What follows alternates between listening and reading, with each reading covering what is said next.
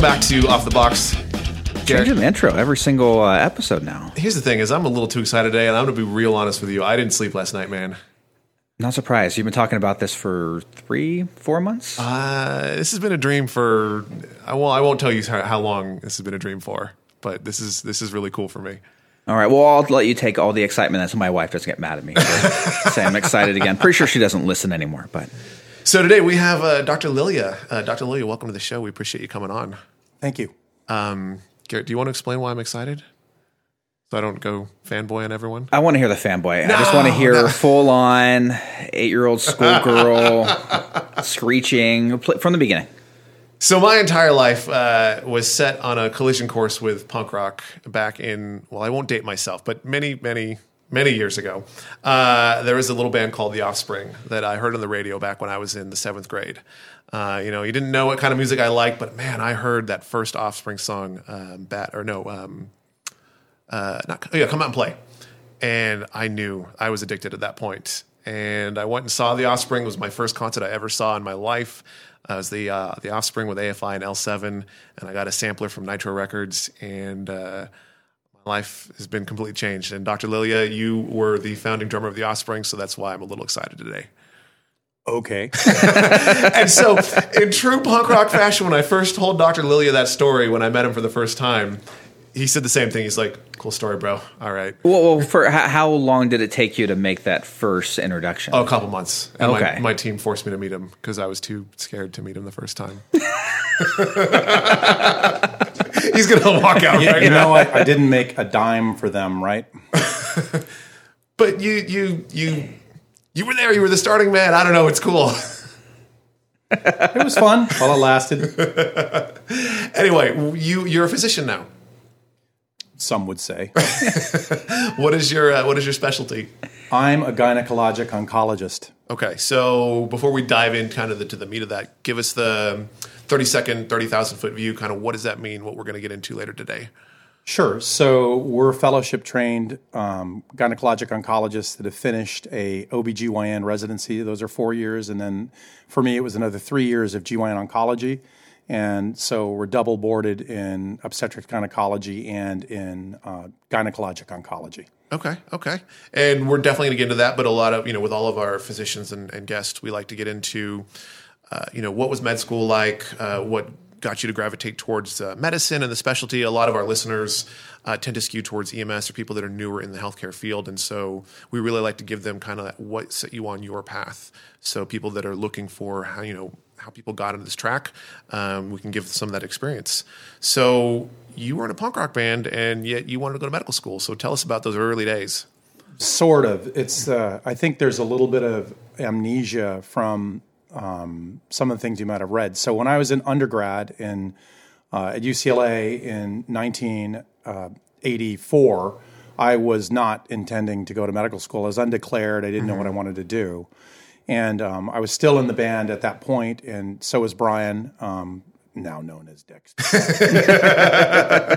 but anyhow, he was at USC. I was at UCLA. Um, I knew I wanted to be in the sciences, and I eventually gravitated towards microbiology.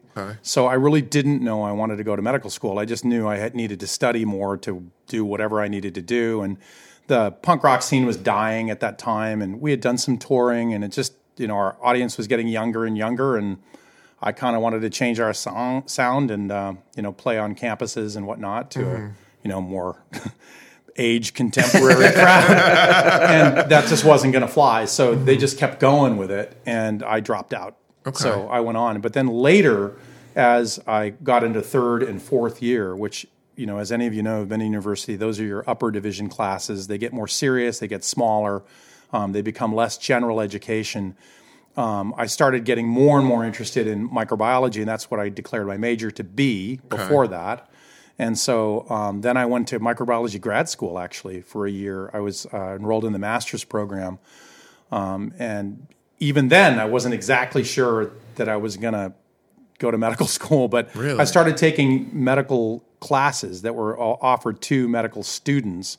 So I took medical mycology, or the study of pathogenic fungus, and I took um, some uh, medical parasitology courses, and then that's when I thought, oh, I know what I want to do. I want to go to medical school and study infectious disease. Wow. Okay. Yeah, so it just shows you the drift that you know you really don't know what you're getting into until you start swimming in that pool, and then you know its temperature. You know. So what, So I didn't know. I didn't know I was going to do any of that. yeah. So what were I mean? Since you were undeclared, I'm sure you were toying with other ideas. What were the other ideas you had in your head while you were you know thinking about medical school? Because there must have been other thoughts. About, Well, remember those are disconnected. Mm-hmm. So the thinking about medical school came in graduate school. Okay. The thinking about science, I knew I wanted to gravitate towards the sciences because I like them. Okay. Um, but I didn't really know what I wanted to do. So second year, you know, I had to become something, you know, I had to declare something. So that's why I picked microbiology because it just seemed interesting. And at that time, that was when the infancy of Genentech and Amgen and all that, and so much more Yeah. of tools to actually measure biology were, were exploding at that time. And so it became more of a quantitative science than biology used to be. Mm-hmm. And it was on its way doing that from the late 70s, you know, onwards. And so it just attracted me to, to study that. And that's how I got into it. And I also, there are other factors too, right? There's factors that, that don't just come into just pure intellectual pursuit. There's the fact that microbiology major was small mm-hmm. and my school was huge. So, you know, I tried to get into a major that would have more personal attention from professors. So there's a little bit of that. Um, there's a little bit of just random chance. You know, you just start taking something and Yeah. start liking it. And so, I mean, to think these things were all preordained or somehow that I knew what I was doing when I was doing it is something I wish to discourage anyone from thinking because none of us have our, you know, blank together No, yeah, yeah. yeah. until it is. I remember taking microbiology, and it- made me scared of everything.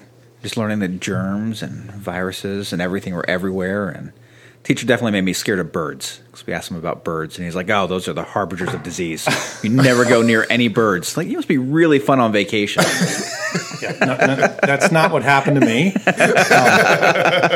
but to me, the, the love of science is just you, you start learning the building blocks of the universe. You start realizing that the things around us aren't just gross pictures of what they are, but there's a deeper system to everything, a, a deep complexity that is astonishing. I mean, there's nothing more beautiful than than how amazing biological systems are.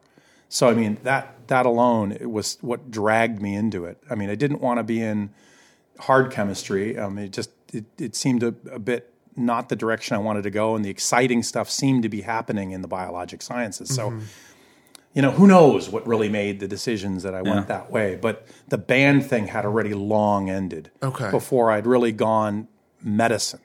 But what you know, what the guys will remember the band is like, oh yeah, you wanted to go to medical school? Like, oh, that's later. It's a few years in between. Was it, you know, we'll, we'll call it, we're, we're just kind of one generation off in the punk rock scene, if you will. Was it weird being in school and, and, and driven towards sciences being in the punk rock scene, or you know, no one really judged you, really asked questions about it? No, I mean, I don't think. I think a lot of musicians are into science because music is a puzzle, just like science is a puzzle, and putting it together is fun, and it has sort of the same. There's that depth to it as well. I mean, music has some strange, both um, audio, psychological depth as well as having. Um, I'm sorry, the Oh, it's No, you're freaking thing is going off. I didn't turn it off. You're a physician. Yeah, we, we, this happens all the time on podcasts. It gives it gives the podcast a little color if you actually have uh, this damn thing interruptions. so we enjoy this. I don't want to. Anyway, It's all right. Whatever. Let it, let it ping. Again, it gives a little color to the podcast. So anyhow, where were we? We're talking about um, music and science. They they're not mutually exclusive by any means. Now Mm-hmm. you know there's the image side of music and what you want to be seeing on stage and having people look at you and you know get some kind of validation from crowd approval. But there's also the music itself, which is far more interesting to me, and I never left it. So to say that I left the band, well, then it was just a couple of years of me not doing anything, and then I really picked it up again um, you know, once school, I started got the school thing down and what I wanted to do. Yeah. Um, and then all the way through, I'd been in bands all the way from med school on. I've never been out of a band. Yeah, music is yeah. If you once you start doing it, it doesn't it doesn't leave you. It's always. I mean, I still write music on my own. I'm not in the band anymore either, but Right. It's it's always there. It's always there. So it's just there's just a human need to make sounds that sound good to us. So Yeah. who knows? when you said that you know this is some of the cutting edge stuff coming from um, some of these you know early biotech companies were there were there articles or was there something that you really gravitated to in the in the early days of this coming out that you were like this is cool and I want to be a part of this or you just liked the whole experience of it all Of of just what they were coming out with when you said these were the early days of, of biotech Oh no, no. Just I mean, you, you don't really. I mean, you knew that something was going on. That there was. You could tell there was a current of uh, new discoveries and things like that that were coming coming down the pike, and you knew there were professors that talked about it. You know, and so that's how you just learned bits and pieces. There was no internet. Remember, you can't imagine that. I'm sure. Uh, no, Oh can- no, I remember pulling out encyclopedias and writing papers go to the and going to the library. library and Hard catalogs. Oh, yeah, right. checking the Yeah. book with your name in the front of the thing and yellow pages. You just have to be able to read maps and stuff, figure out where you were, and figure out how to meet people without a device hooked on your we, body. we go. We, Garrett and I started in the ambulance. We go back long enough. There was no GPS when we started. Right. There was a map book. map and- books, and you brought Yeah. a magazine or a book to work to entertain yourself. That was it. Archaic days, Yeah. pterodactyls and You know, I mean, but there is a delay. I mean, some of those on those, on those small streets that didn't even have names, you'd have to look at. I mean, you'd have to bring a magnifying glass to look at those little tiny cul-de-sacs and courts and things and whatnot. So, you know, I'm glad that I went through those pa- phases, but I'm glad that we have GPS now to get to our emergencies. sure, everything's a two-edged sword. yeah, exactly, exactly. So you you finish up, you start grad school. So you leave grad school to go to medical school, or how does that transition work? So yeah, so I was in medical. I was in uh, graduate school at the time, and they approached me and said, "Hey, you know, you seem to be hanging around. Why don't you get into the PhD program? You're already in. You know, just fill out this mm-hmm. paperwork." and it just it just drove a spike of fear into my heart because I really didn't want to do that. Uh-huh. And at mm-hmm. that point, I had taken these other classes, and so I really, really didn't want to do that. It was sort of the pace of it is a bit too slow for me. The grad school, at least when I was there, now it's going to be a lot faster, but it just didn't seem like the right thing for me. And then I applied to medical school and got out, and I was called a traitor. So, where'd you go to medical school?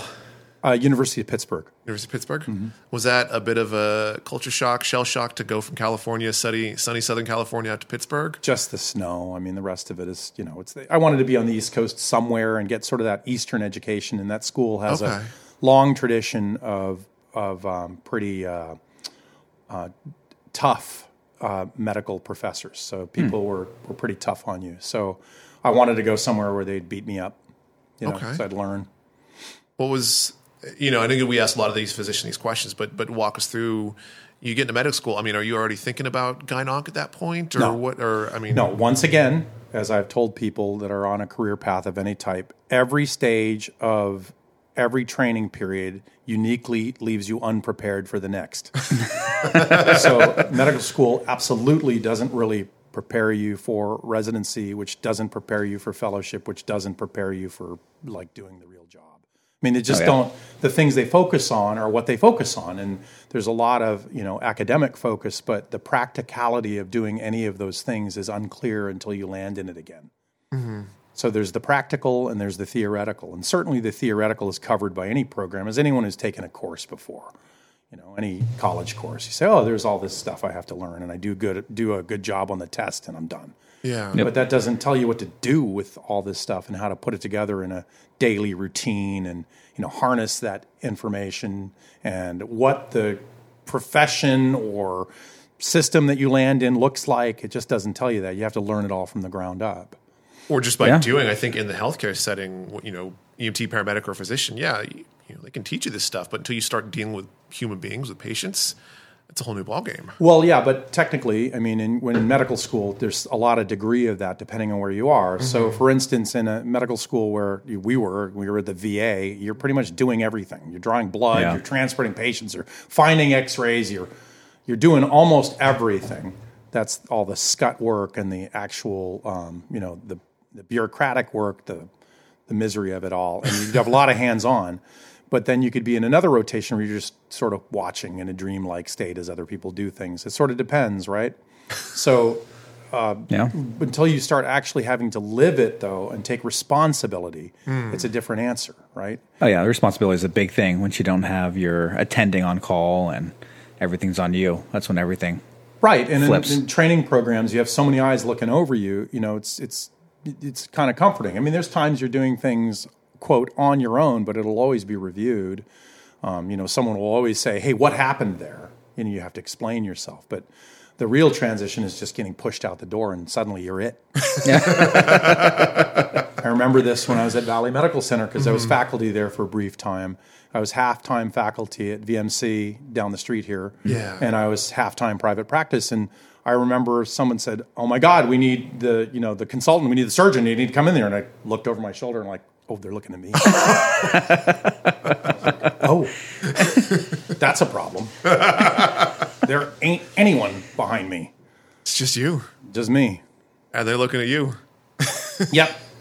so, like everyone says all the time, right, is that we all pretend that we have it all together, but every one of us kind of has a feeling that, like, I- I'm not the one that should be doing this. There should be some expert.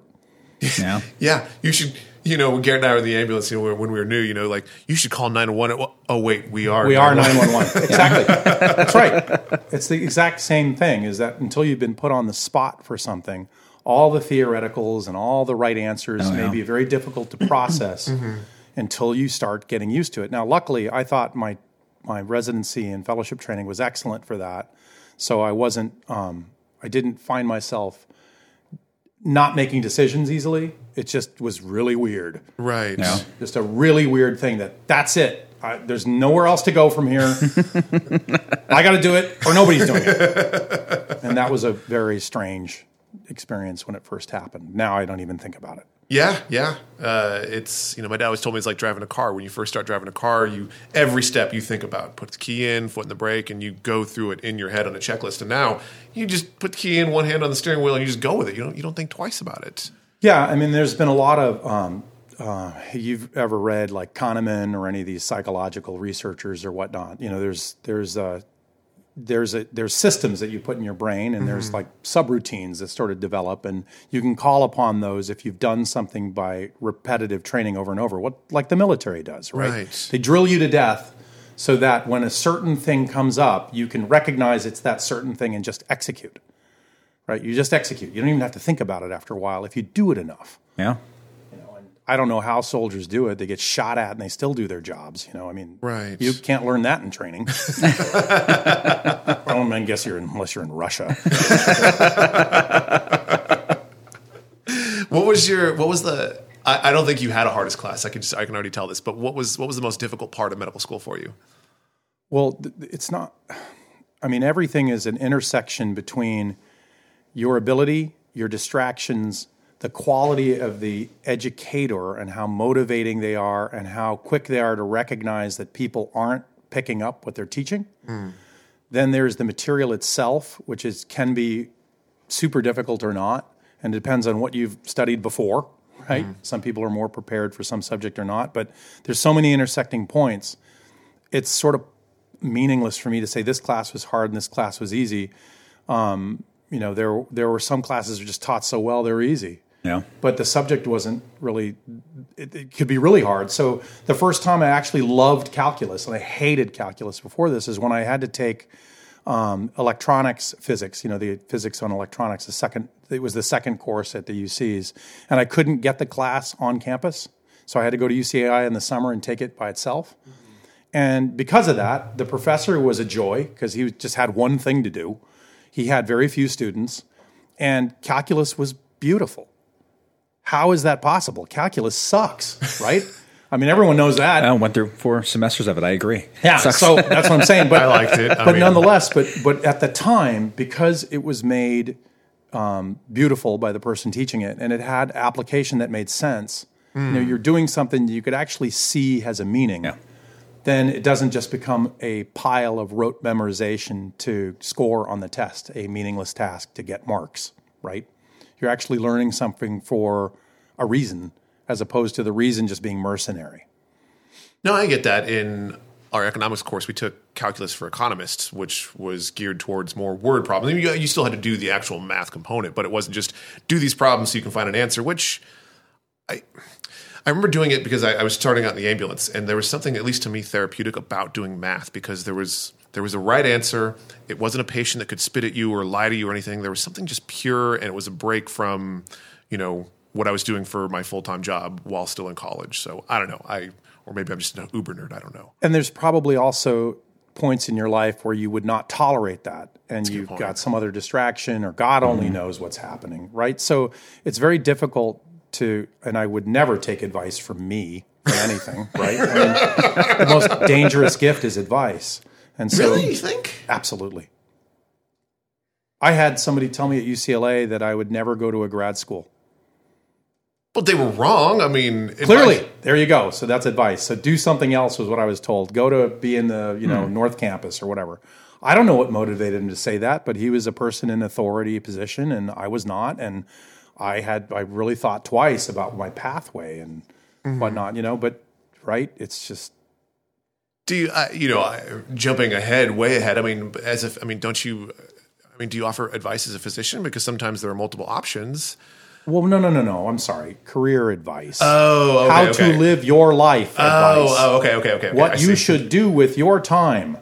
I mean, unless you're talking about, hey, you need to, you know, do deep breathing exercises post-op, and this is what you should do with your time. That's different, right? I'm talking about talking to younger people who may be in a vulnerable position and may look at you as some kind of authority on something. It just that concerns me a great deal. Oh, I love giving advice. Guess Oh, you do. yeah. No, I, I think it's a good uh, thing to think about. I mean, there's like great, great quote, uh, "All that wonder aren't lost," kind of a thing, where some people just Yeah. kind of find their own way, and you know, shooting advice at them probably isn't going to make too much of a difference.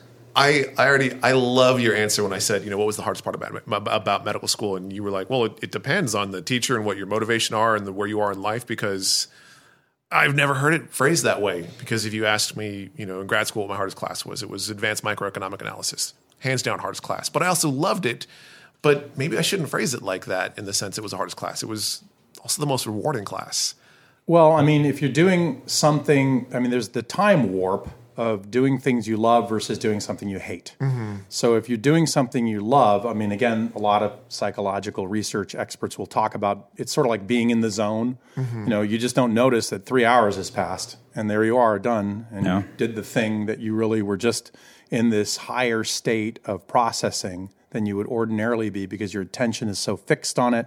You're also enjoying it and you think you're doing something good. You know, those things come together and you do really well at something. Whereas if, you know, you've got to do something because you hate it, the time will drag. It'll be, you know, minute to minute. You'll just be Right. whipping yourself trying to get through.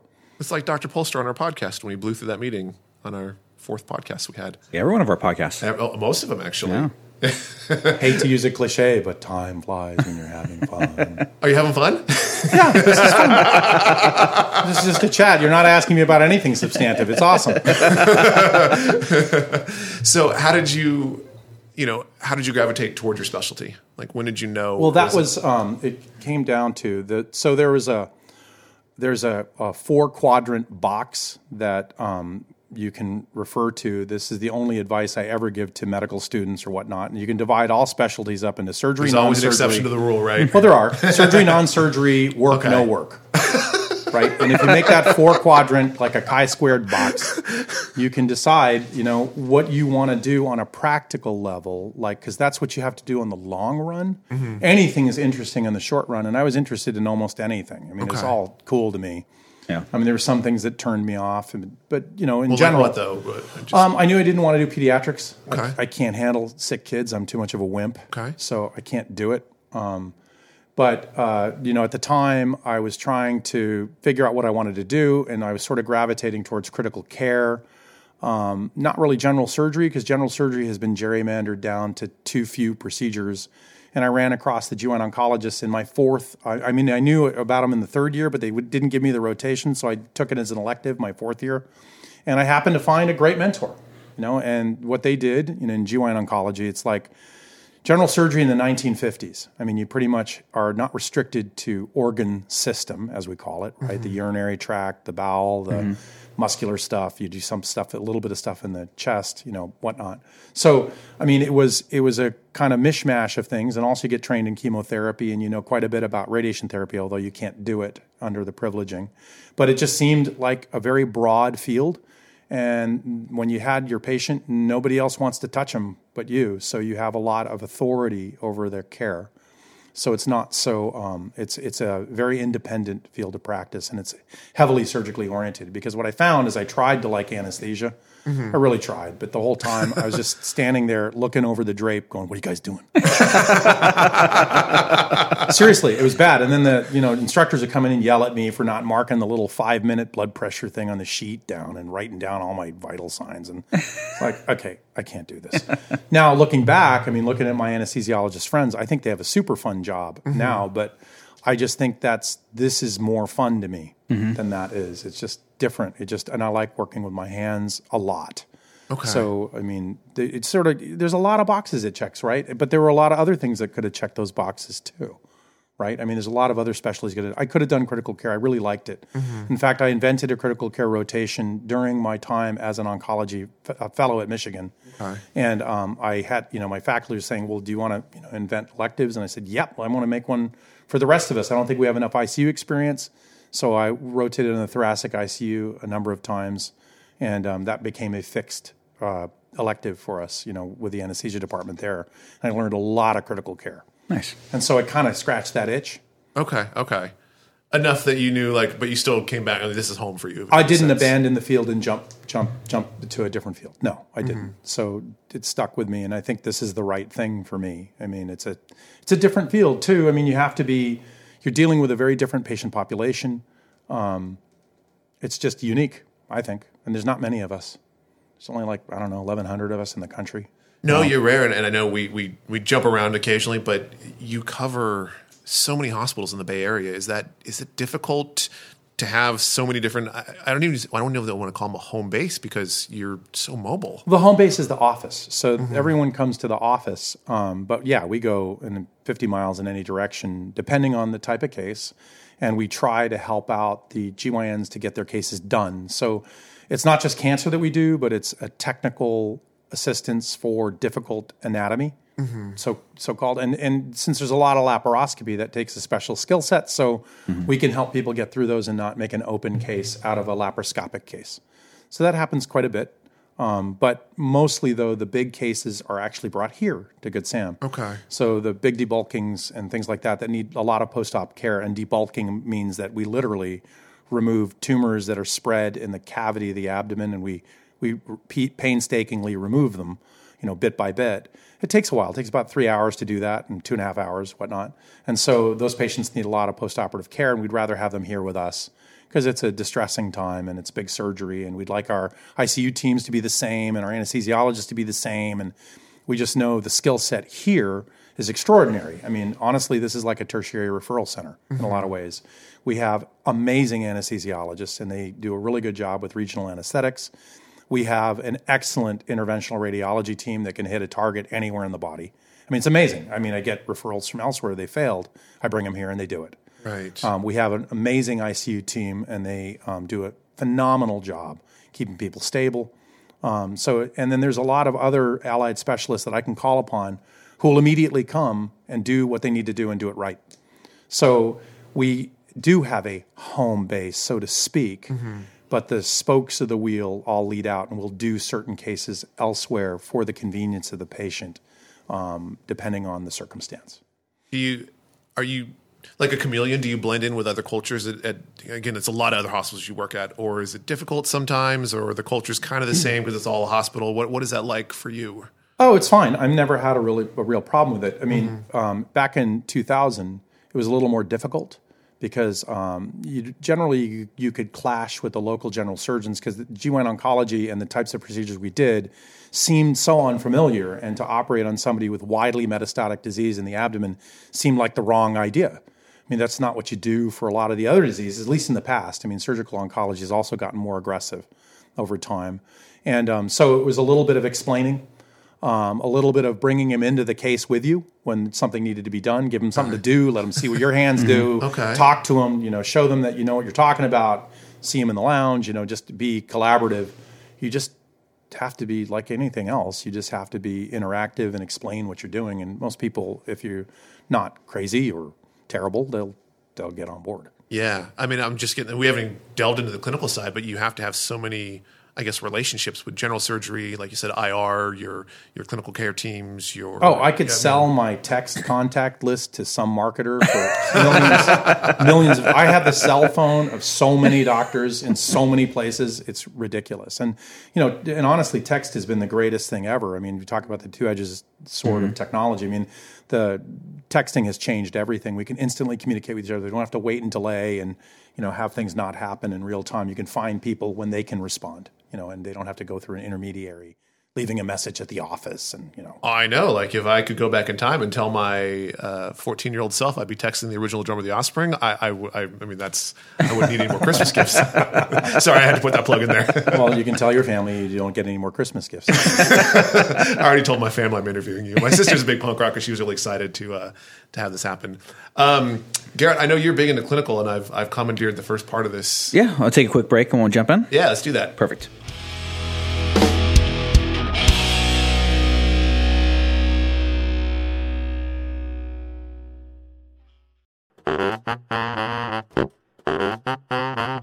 Hello, friends. Dude, we went over this. Rogan doesn't use that intro anymore. Oh, right.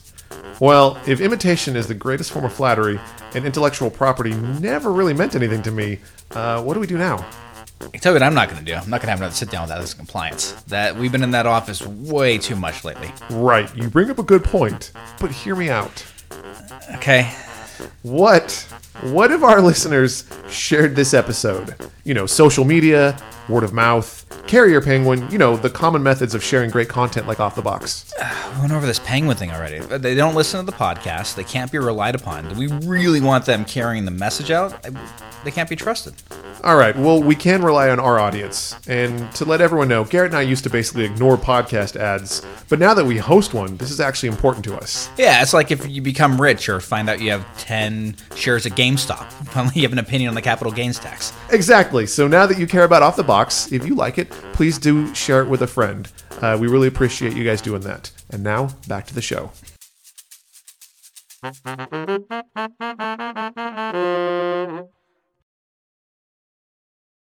Perfect. So uh, jumping back in, um, so gyno- gynecological oncology um, physician, what exactly does that cover? What are you treating? What kind of patients are you seeing? Maybe just a big general overview, and then we'll kind of jump into some specifics. So it's women. Oh, interesting.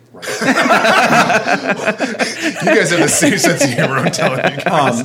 yeah, it's it's basically um, we besides the if you exclude the benign part of it, the benign meaning not cancerous stuff, which we do as I mentioned before, technical stuff that. I mean, pretty much we're the slaves of the gynecologists. If they call us and say do this, we go do it. So if whatever case is that they don't feel comfortable doing, we do. So there could be on the benign side people that are medically ill that we're a little more used to taking care of because we take care of the sickest people. It could be technical difficulties with anatomy. Um, that's part of the field now, and it's becoming more and more part of the field as I think our field is bifurcating in OBGYN. Like many people are going to straight OB, and then fewer and fewer people into gyn, and then we're ending up being the surgical subspecialty of it all. So it may change. You know, it is changing over time. And then, of course, there's the malignant side where we deal with the female cancers, but not breast. Um, breast is its own thing, and you have to be kind of a half radiologist, half surgeon to do it, and you have to spend a whole lot of time looking at films to do breast. So it, there have been programs that have combined the two, but it turns out that in practicality, many of the people that get trained in those programs, like Brown used to do that, Brown University, many people end up just doing breast, you know, or, or Yeah. skipping the breast, getting out of it, and just doing. it. So it just tur- turned out to be not practical, even though it was kind of like, well, we should do all women and do all their things, but really we should just stick to breast is its own world, and it's very medical too. So it's doesn't quite marry with our field. And yeah, do you think that just because the, way you like it, you, you want to be hands on, and you saying with the breast cancer, you're going to be looking at films and it's more medical, and so just it's a different brain type for the, even the physician, right? Well, it was never even a choice when uh-huh. I graduated. Those programs came into being later. Like people came up with the idea of let's make a double threat kind of thing. You know, like, hmm. like, let's do both. So, it, but I just don't think it's panned out that well. At least from what I can tell. I mean, I'm sure there's somebody that can do it all. You know, who knows? Maybe they don't sleep. But the point is, is that you know, I don't think from the general um, population of us, I don't think it works out very well. And there are already people that are specializing in that and just that. Yeah. You know, so you don't want me to be just that and this too. You know, you, you really want me as a subspecialist. So we do, you know, ovarian cancer is the the most um, the, probably the biggest surgeries we do are ovarian cancer patients. So we do those. Um, we do uh, cervix cancer, uterine cancer, vulvar cancer, which is the outside of the skin that you can look at on the pelvis, and vaginal cancers. And then there's some other oddball diseases that are related to the reproductive tract that we do as well. So all it's it's a pelvic surgery plus kind of thing that we do. Right, and just to get a plug for Dr. Volpe, who we had on last week, that that's why you took her into your practice because so much of what you're doing then probably, you know, segues to um, urinary incontinence, which is why you have that kind of team approach. Yeah, and it's not just incontinence. I mean, she does a lot more than that, you know. But it's it is people get um, pelvic floor disorders when they're radiated, when they've had chemotherapy, when they've had a lot of surgery. They start getting a lot of different pelvic floor disorders, and you know, we just didn't really have somebody dedicated to this improving quality of life, and so she's a natural fit and it just adds to the component of what we do. We already have a physical medicine and rehabilitation doctor. Um, Megan Littlepage works for us too. For people that have, you know, a lot of rehabilitation issues, you know, we, we like having her on board. Um, it's very difficult to find somebody in behavioral health, so it's just you know the coding system and the billing system just doesn't reward people for doing it. So it's been an ignored thing in society, as as we all know. We'd love to have somebody on board that does behavioral health that was on site with us, but it's just not turned out to be practical. But that kind of mimics what cancer centers try to do. You know, you try to cover so-called the whole patient, you know, as they say. But it's the idea is I'm, I'm trying to cover things that are practical that people really need, and that's why we extend in our private practice that type of that type of service.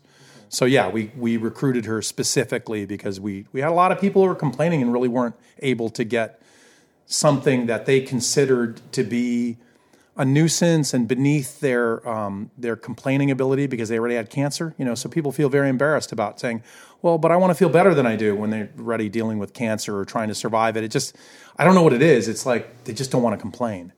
So Right. you get these things, they don't want to complain, so they won't go to a different doctor, sign a bunch of different new forms. They've already mm-hmm. seen the medical oncologists, they've seen the radiation oncologists, they've seen us, they've seen they got so many appointments, and to add yet another place to go and yet another doctor, and yet be complaining about these things they don't feel worthy to complain about.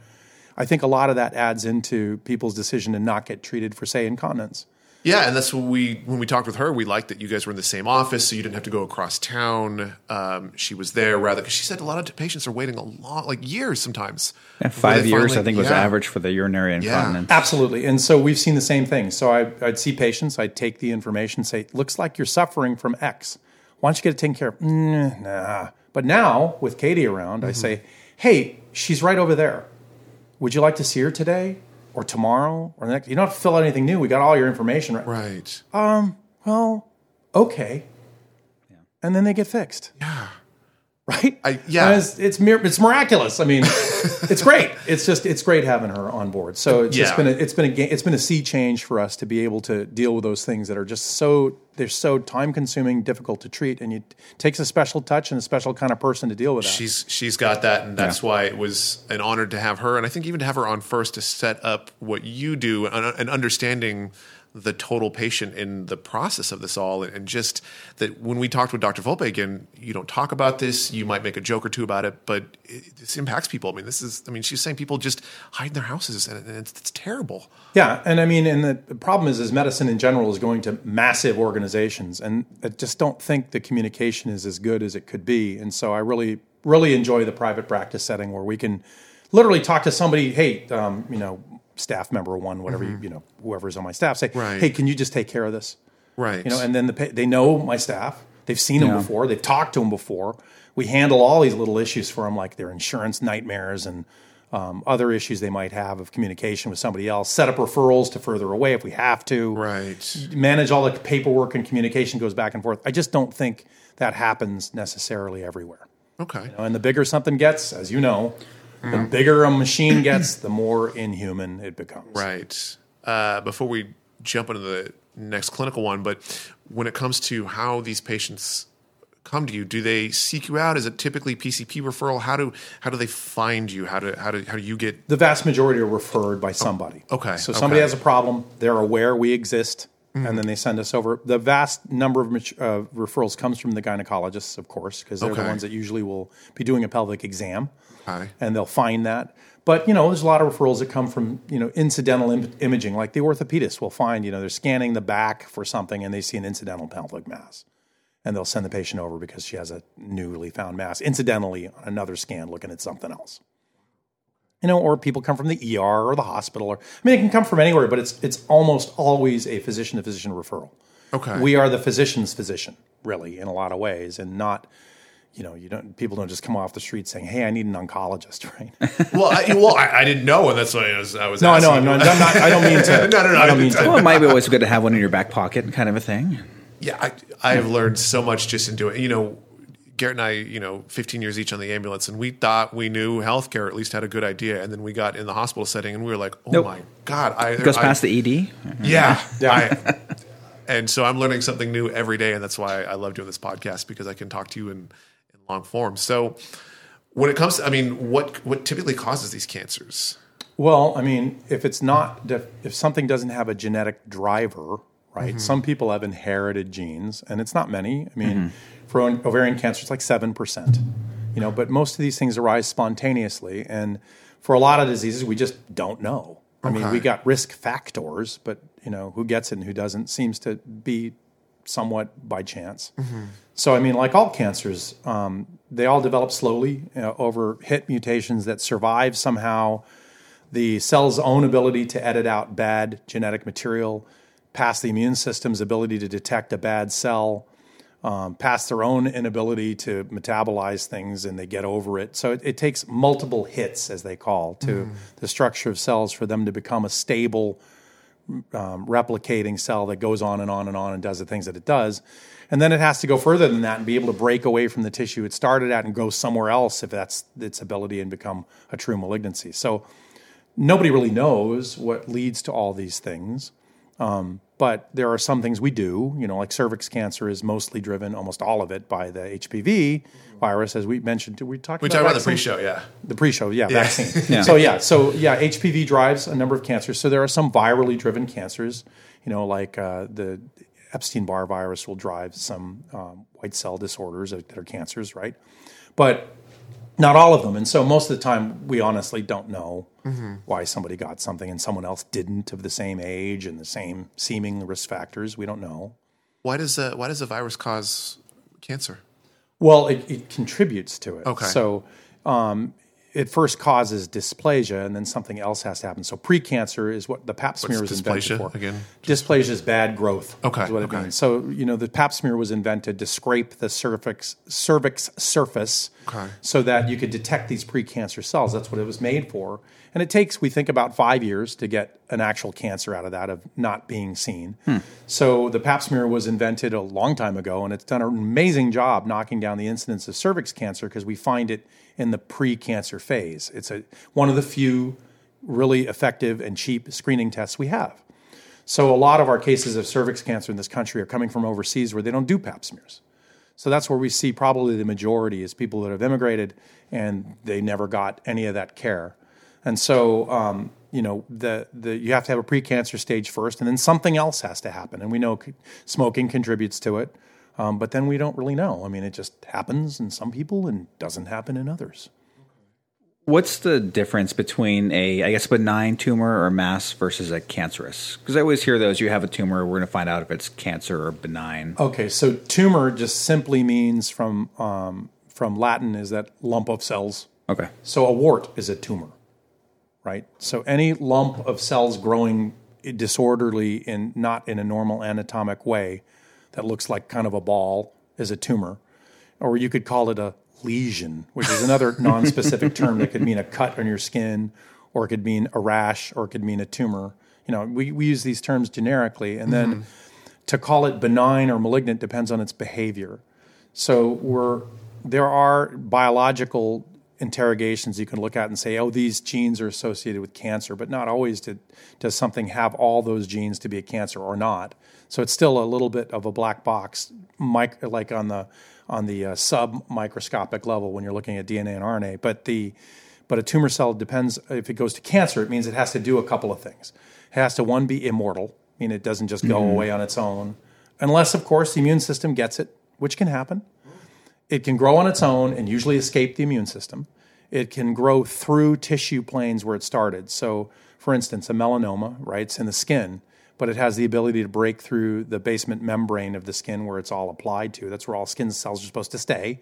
And then it can dig into the blood vessels and the hmm. tissues that are deeper than that. And then it also, oftentimes, not always, has the ability to break off and grow somewhere else. So cancer has to have those things in place for it to be able to really be called a cancer. So in a kind of way, it's sort of an arbitrary thing, I suppose. Mm-hmm. But when the pathologist can usually tell by looking at them that they're, you know, on the microscope, they can say that well, this is malignant because it has those things. You can see the cells growing just in a disorganized fashion and quote invading the tissue around it. They can slip through the barriers that are supposed to be set up that tell a cell to stop growing.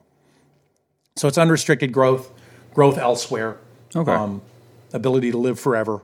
You know, and if you, I don't know if you've ever seen a cell line in the lab, but cell lines were taken from human beings that had cancer. Then they culture them in uh, in a petri dish, and they live independent of the body. So Wow. they're, they're immortal. They can be passed again and again, and and like re-replicated in different um, petri dishes. Whereas your cells, if you do that to them, they'll pass a certain number of times, and they'll they'll kill themselves. They'll self-destruct. So your cells have built into them their own mechanisms for recognizing they're sick and killing themselves. It's called apoptosis. You know, they, they're supposed to when they get senile and they don't work any well, well anymore. They they kill themselves.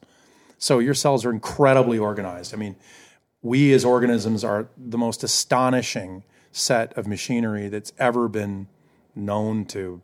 You know, I agree. mankind. Oh yeah, I, I always say it's, you know, systems are crazy. it's hard Crazy to believe when things go wrong, but it's even harder to believe how everything goes right. I don't know how I wake up in the morning. yeah. yeah. I don't know. I don't know why I wake up in the morning. Why does this all crash and die?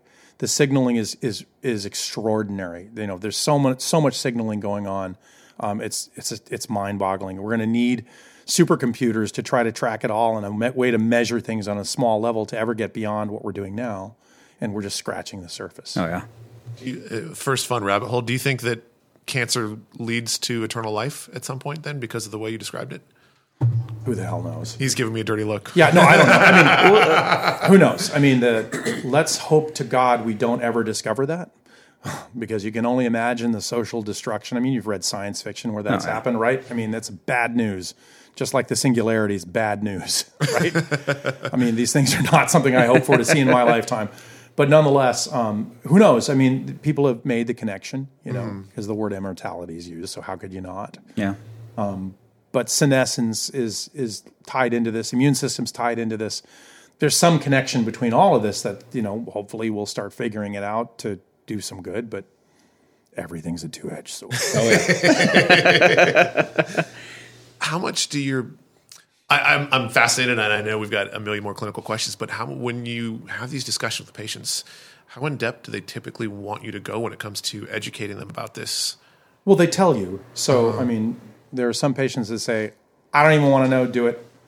But then again, I feel it's my duty to make sure they know what they're talking about. So, Okay. you know, you're this is sort of um, boilerplate stuff for medicine, but risk benefit ratio. You know, if you can if you can do it, then that's what you should describe. But you know, predicting the future is very difficult because it's about the future. so um, that that's a difficult thing to do. But people do need to know. I think what they really need to know is what are, what they're getting into. You know, how can it go wrong? Is really the first thing, and so mm, that's what you talk about. And Yeah. people will direct you. You know, they'll ask questions and. You just have to give them enough time to do it and enough time to come back and do it again if they need to. A call today I took was literally uh, a woman told me, I have no idea what you said yesterday. Can you go over it again? Like, sure. You know, Okay, we'll do it again. And I was Right. like, okay, yeah, I do. I remember that now. But you know, it's like we talked about for school, you know, your mental state of something, you may not hear any words past cancer.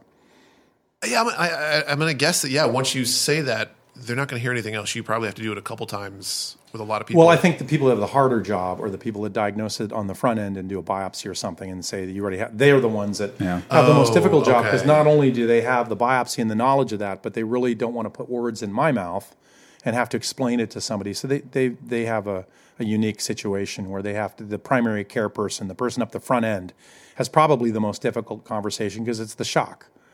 and the you know the initial shock. By the time they've seen me, they've probably read a million things on the internet. They've thought about it. They've talked to each other. They, it's it's a my job's a little bit easier because of that. I think they have the harder job. I see. So they get hit with the cancer news. They probably have a few follow up questions that that doctor says, you know, I don't know. You're going to have to talk to Dr. Lilja about that. And they're stunned and frustrated. And then by the time they come to you, they've probably processed, have their questions, and you're the expert that can answer those questions.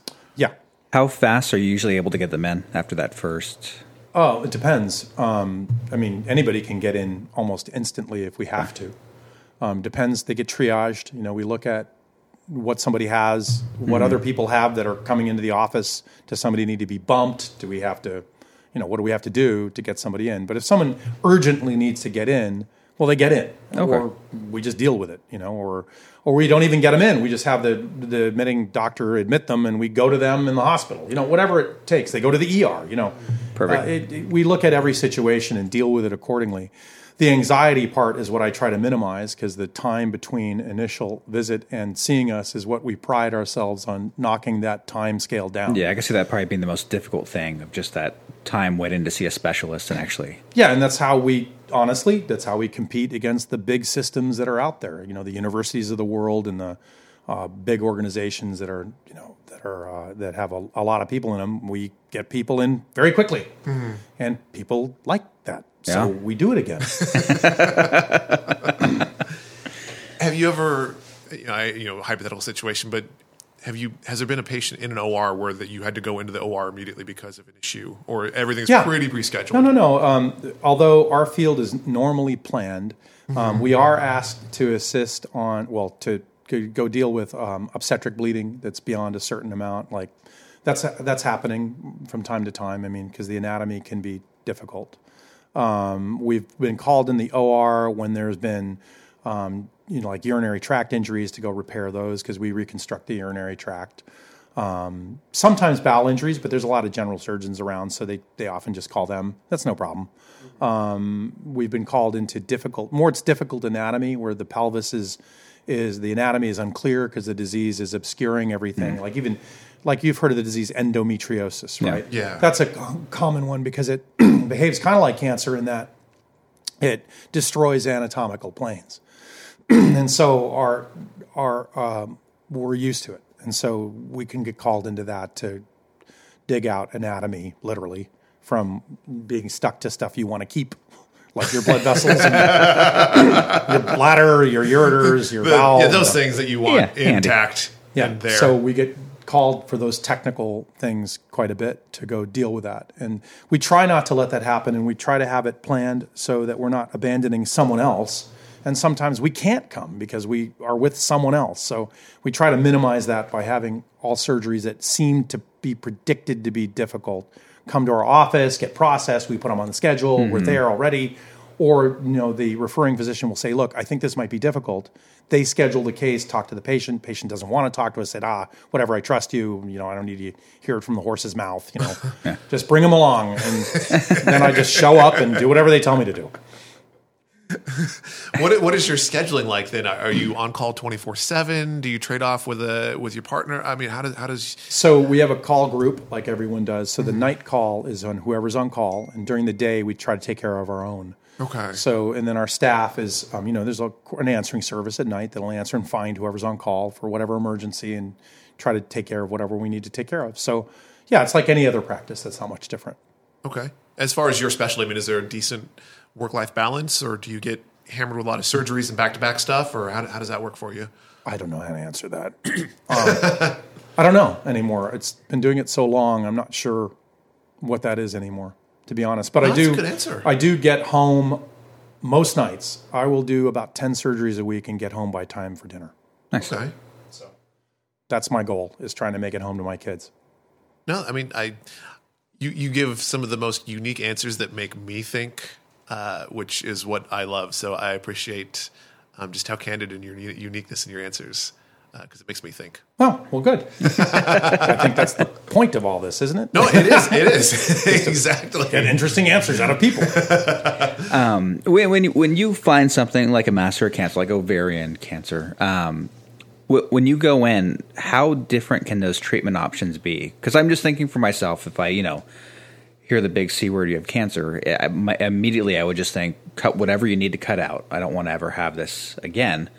But then you don't really think about those consequences of it. Like total hysterectomy, you might have issue with hormones and a lot of other things that can for- happen well, with it. Well, to just to answer the question, I mean, the average age of ovarian cancer is in the early 60s, right? Mm-hmm. So most people are menopausal already. So the ovaries are the only thing that produce hormones, and so most people aren't missing that Hmm. At the time. But yes, younger patients, you have to think about those things and trying to spare that if you can, depending on the disease state. We do. We try to, you know, spare as much function that people have Yeah. that we can Yeah. get away with.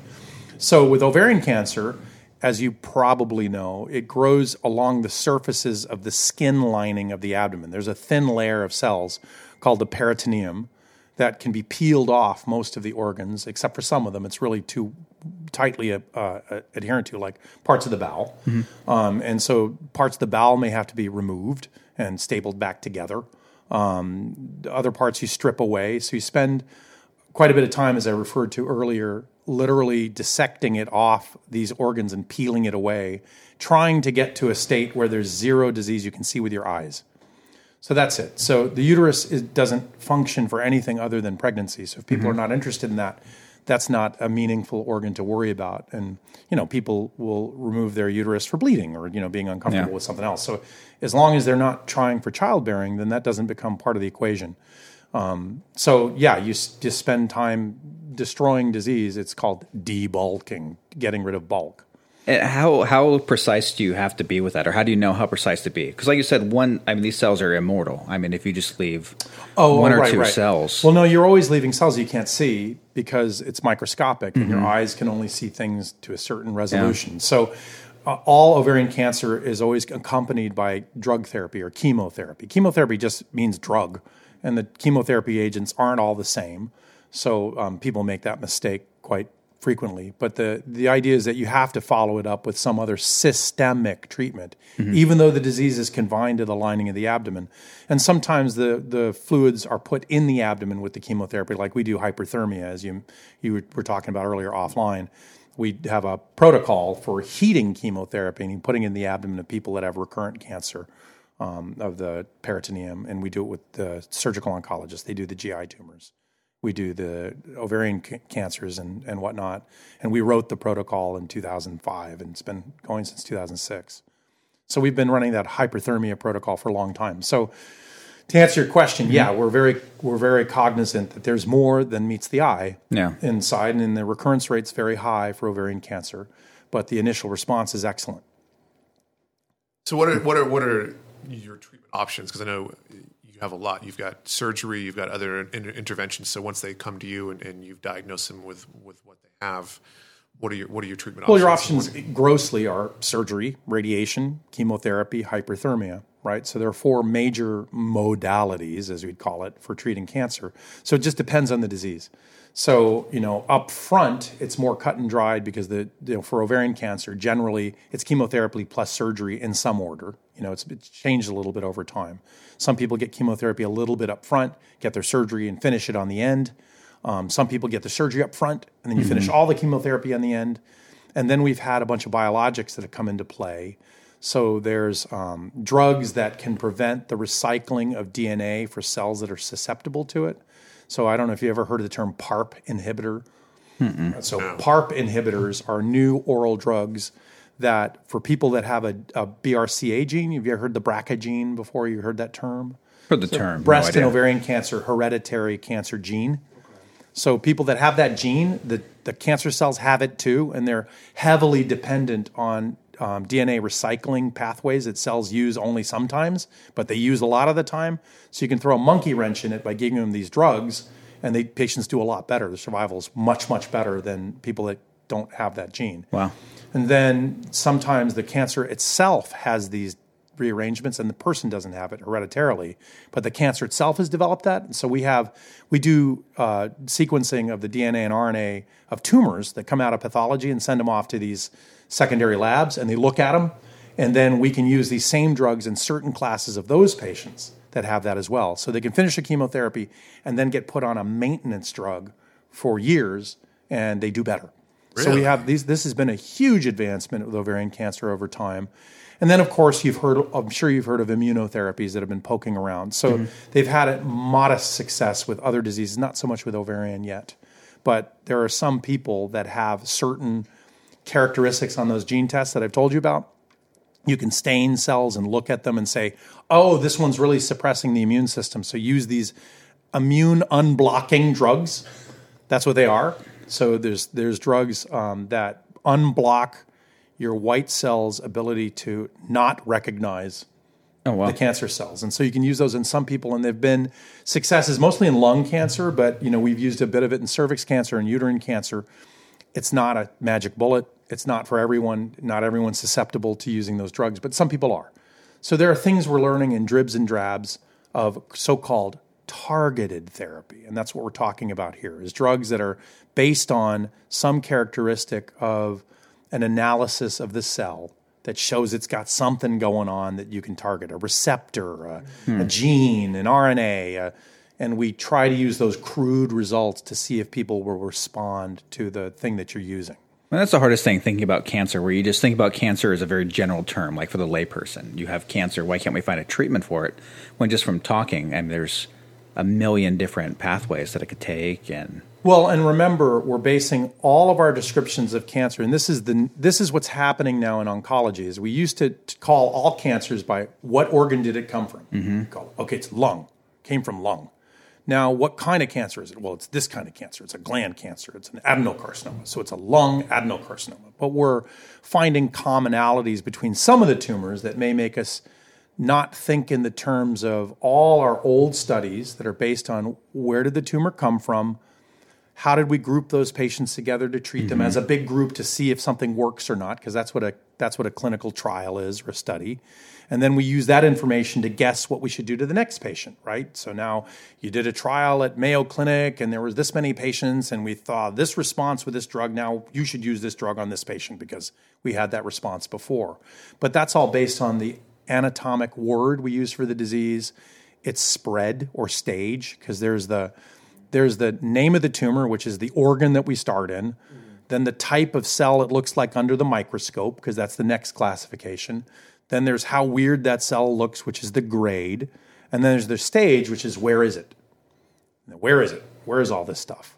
So that's how we've been classifying tumors. But someday we'll come to probably classifying them a little bit differently or grouping them across those classes saying, well, no, no, no, no, it's these are all, you know, EGFR receptor positive cells. We hmm. should treat them all the same. Or God only knows what. There'll be categories that we come up with that cross those boundaries. So we're blurring them now. Mm-hmm. And um, our techniques are ahead of our ability to process them.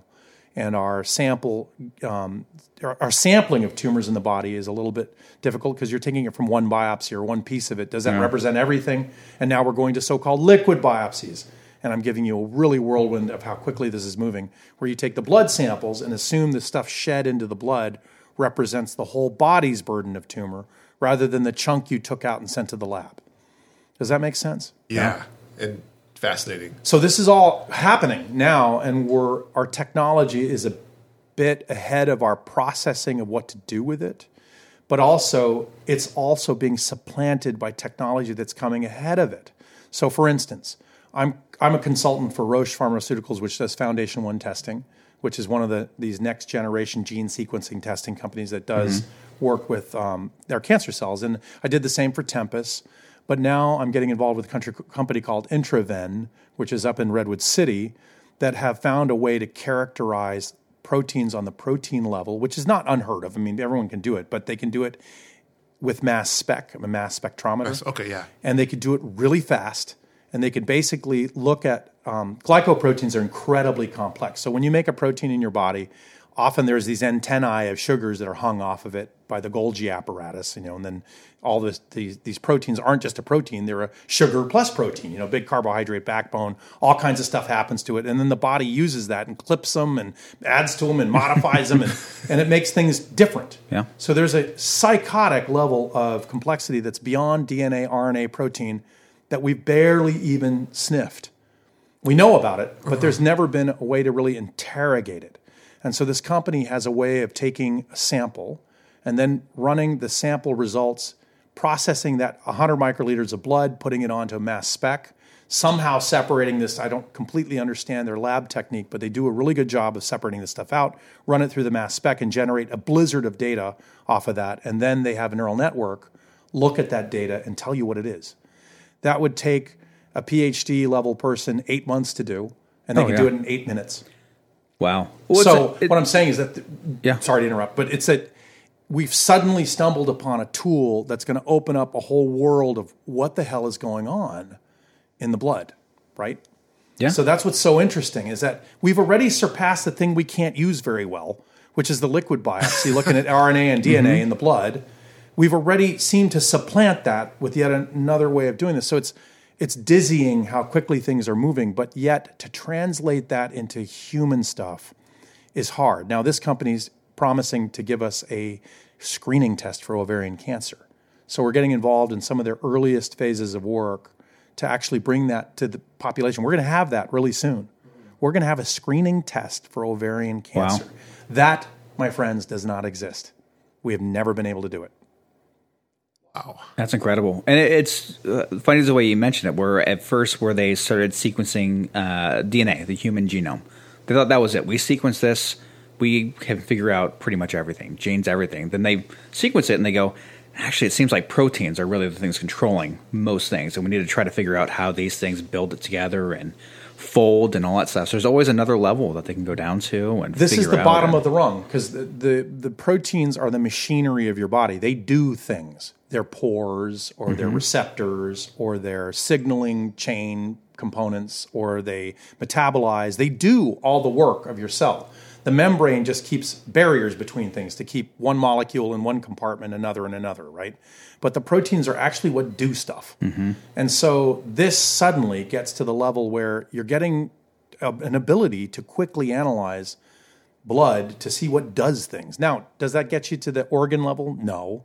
It's still, I mean, this is the complexity of the human body, right? Do I know what's going on in the liver then?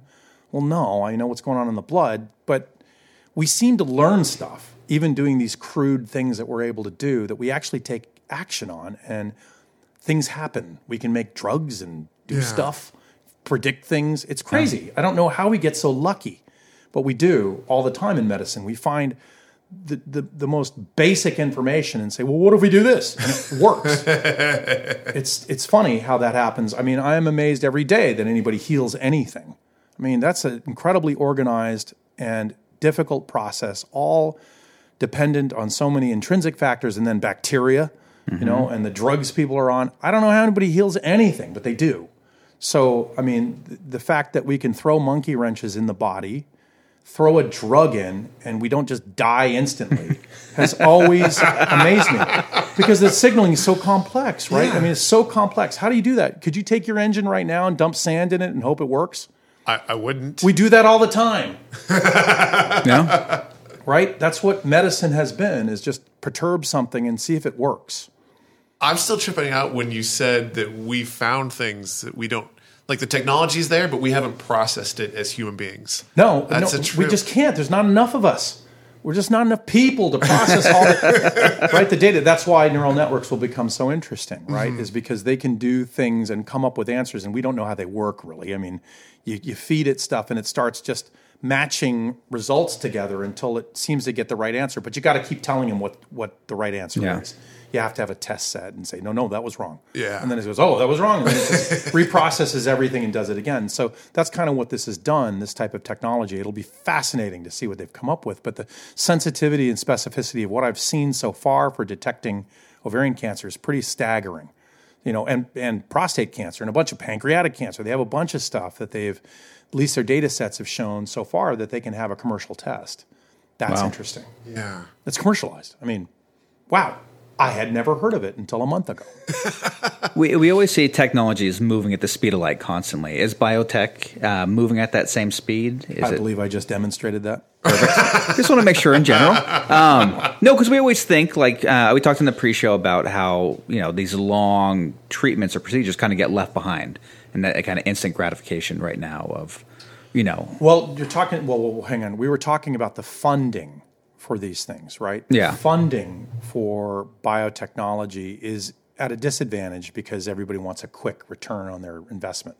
So, you know, technology, you can make vaporware and make millions on it, you know, that Yeah. never benefits a damn person, but it sounded cool.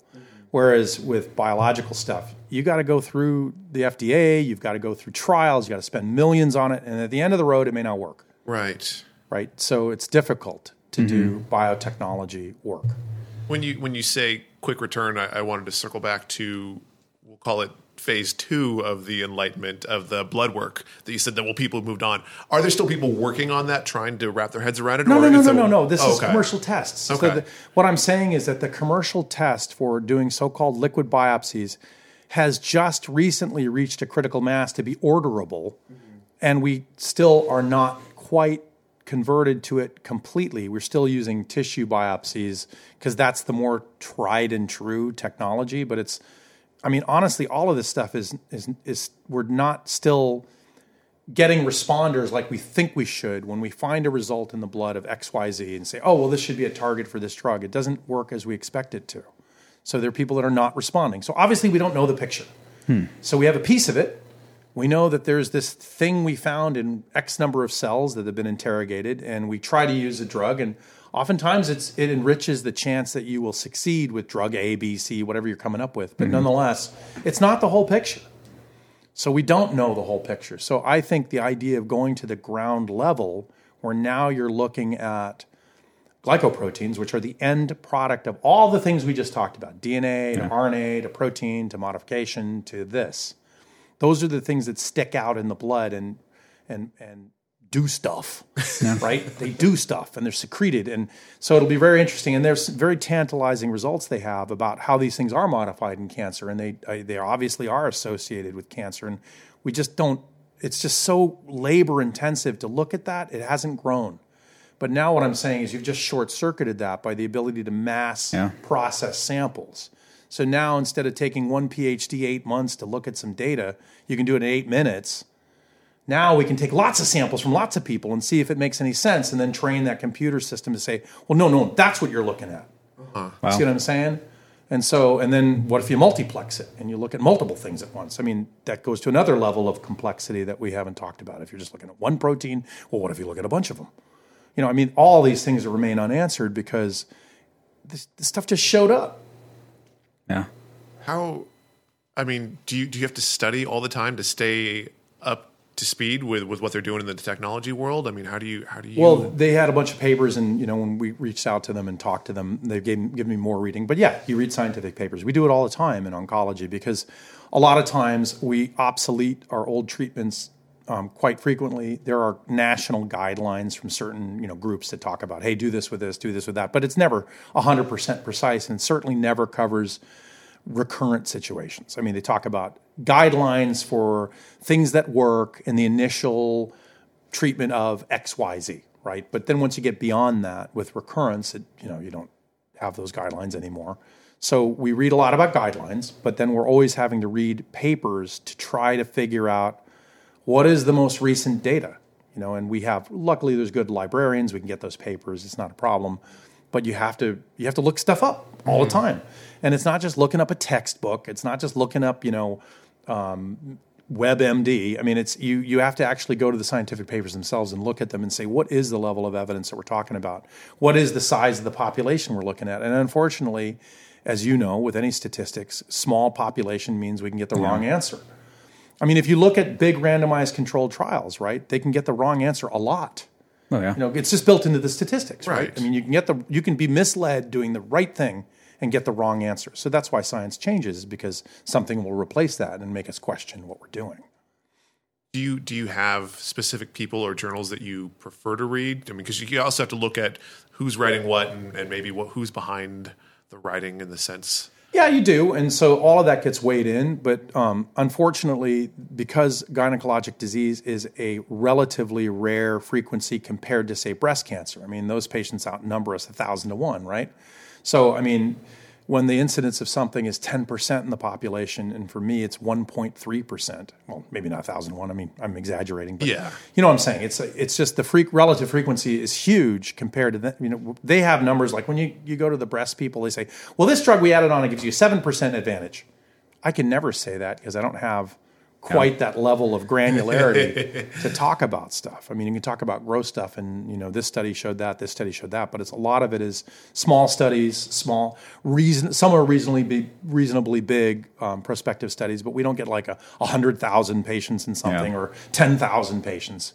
I mean, we're lucky to get a thousand. Right.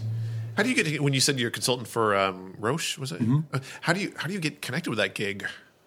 I had been doing consulting for a lot of companies for a long time, so okay. I got addicted to it. You know, SurgRx was a drug in the uh, drug was a company in Redwood City that was making a radio frequency tissue divider, and somehow through my relationship with the sales reps of different companies, you know, I got invited to go over and look at it. And it was so much fun talking to the engineers and interacting with people that have never seen a patient and they're making stuff. and you can kind of bridge that gap. And it was a lot of fun. And then that got sold to Johnson and Johnson and the company disappeared. And then I just then I went to Johnson and Johnson and I did stuff for them. And then I did stuff for Valley Labs that are making the ligature device. And then I did stuff for um, all these other companies like Endocyte that started making a drug chemotherapy with a radiographic marker on it. And we did clinical trials for that. And then I started doing clinical trials on my own in 2006. And I was doing clinical trials and made my own little clinical trials company, bringing, you know, drugs into the Bay Area when there were no clinical trials here in 2000. And I ran that little company for about five years. You know, we did cooperative group clinical trial stuff. And then I started getting into hyperthermia and wrote that trial. And so all of this sort of conglomerated so people would invite me to consult.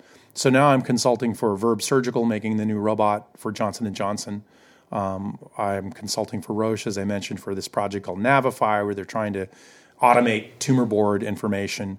Um, this new company, InterVenn, just asked me to consult for them. Um, I got a company, NeoClose, which is making closure devices for laparoscopy. I've just gotten used to it. I was uh, part of the big trial that got um, indocyanine green, the dye that is that glows green when a laser hits it. Okay. So we use it for looking for bowel injuries and you know looking for tissue viability because it goes to the vascular system if you inject it in a vein, and you can see if stuff is missing. You know, if it doesn't glow, it's got a hole in its you know perfusion. Well, they found we can use it to do sentinel node um, mapping, where you inject into a tissue and you follow its lymphatics and you light it up with a laser and you can see what nodes are positive, like they do in breast. You ever seen sentinel node biopsy? So they do it with breast now, right? They I think we, we heard about with um, Dr. Patel over the breast. Yeah, so you find one node to interrogate instead of getting all the nodes out and letting someone's limb swell, right? Well, we figured out in gynecology we could do it with blue dye, but it didn't work very well. And then indocyanine green people started messing with and using a laser for. And a company in Canada called Novadaq made a laparoscopic laser, and I got invited to, to consult with them. And then um, MD Anderson, Sloan Kettering, and guys I knew that I trained with, or well, they some of them were, were training me, and the MD Anderson was where I was rotating as a resident, so I knew those guys. They couldn't finish the cooperative trial without our assistance. We had done like 250 of these cases, and we just did it off label. And so they brought us on board to finish their clinical trial. So we got published with their their trial that approved ICG dye for mapping of cervix and endometrial cancer sentinel nodes. So I got involved in that too. And so, you know, this goes all round robin and people just ask you to join projects because you've done stuff before. I just love that you're like you're running in a circle way up here. I mean, did you ever? I mean, high school, college. Did you did you foresee doing all these things? Or this is yeah. No. I didn't know what I was going to do. No, I know, and, and what I what I love most is that you know, in seeing you, like just your body language, like you, your your eyes light up when you talk about these things, and it's so so cool to see and feel your energy talking about these things. And like you say, you don't know how you're going to wake up tomorrow. How does your body do that? But something cool is going to happen tomorrow, and you're you're just excited about it. I think that's so awesome. Yeah, I mean, the, biotechnology comes from private companies doing things. All advances have come from companies doing things. So I want to be there with them and help them do things and hopefully help them avoid clinical mistakes because things can be presented poorly to the system and fail just because of the way they presented, not because the underlying technology is bad, mm-hmm. but they just made a bad error interacting with people, right? And we know the environment in the ORs, and we know clinical environment, we know mm-hmm. Office environments, and I know clinical trials inside and out because we also did whole body hyperthermia a while back in 2012. I was the chief medical officer of a startup that I made with these guys, and we founded something that treated. We treated 10 pigs with a hyperthermia circuit for the whole body. So we heated we heated uh, pigs up to 40, 42 degrees and did the same to 10 ovarian cancer patients as well. So we had an FDA trial there. So I, I have a I have a soft spot for startup companies that are doing biotech because I had lived it and it was just it was difficult. It was hard to raise money. Um, It was brutal, brutal hours. You know, I get it. So I mean, I have a little bit of that in me of saying I really want to help you guys, and then also that's where all the advancements come from. Right, right, They don't come out of the university; they come out of you know people trying to do stuff. right.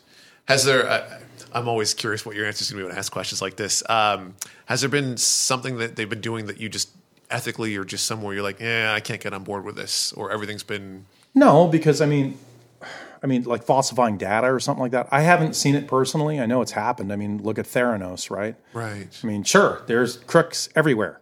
Um, but no, I mean, I haven't seen anybody um, make bad science. I've seen people make products that were just not designed well or clunky, but I haven't seen anybody do something that didn't make sense. Right. I mean, maybe the only thing off the top of my head is for years we did CPR normally, and you know it's kind of violent and you crack ribs. But then they came out with the two devices that that do CPR, automated CPR, the the two things that you strap over their chest. They work, but boy, they whew, they look funky, man. I don't know. Well, right, but what did the data say? Data's good. Okay, Just there you have it. I know, I know. I don't think that's an example of what you're talking about. You're saying, has somebody done something unethical that was Right, obvious right. and everyone runs along with it?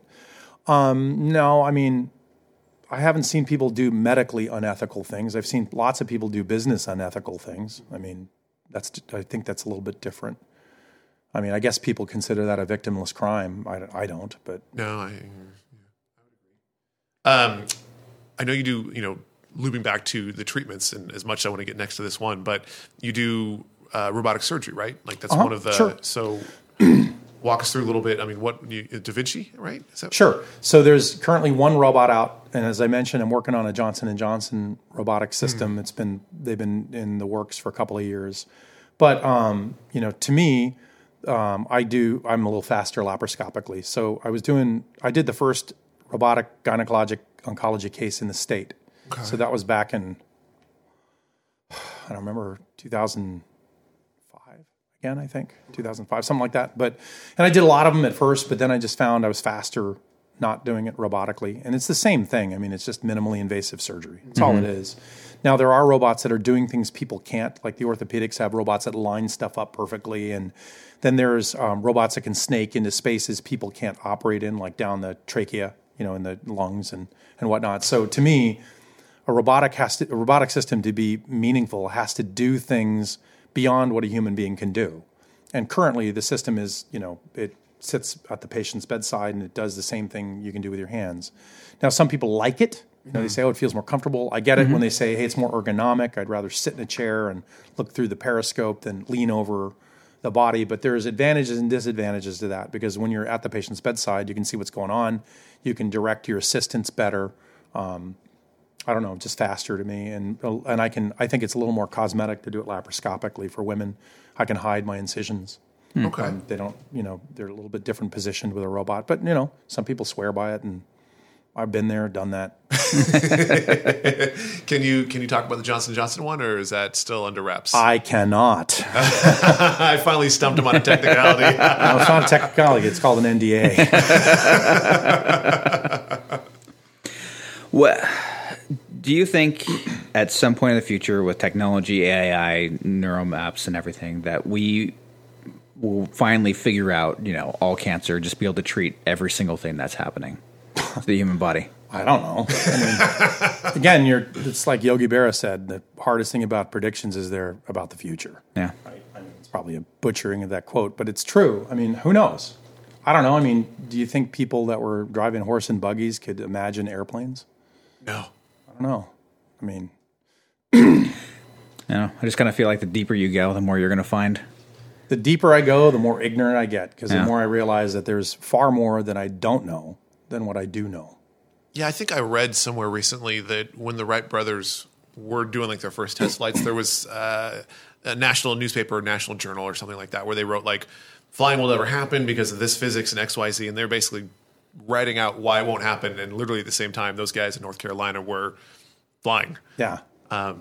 So uh, It'd be awesome if they flew over the desk that the guy was writing it on. That's probably an apocryphal story. poor guy's got to rip it up. He's like, hate my That's life. That's probably just an anomaly. We'll do it again.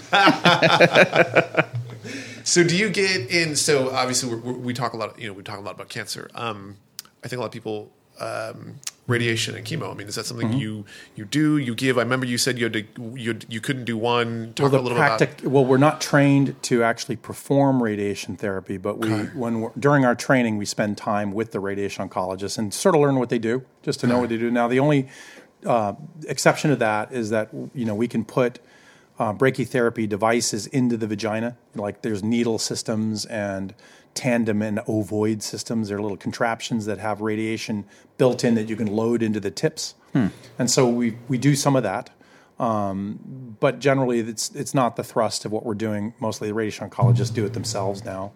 Um, we are trained with chemotherapy. I certainly am licensed to do it.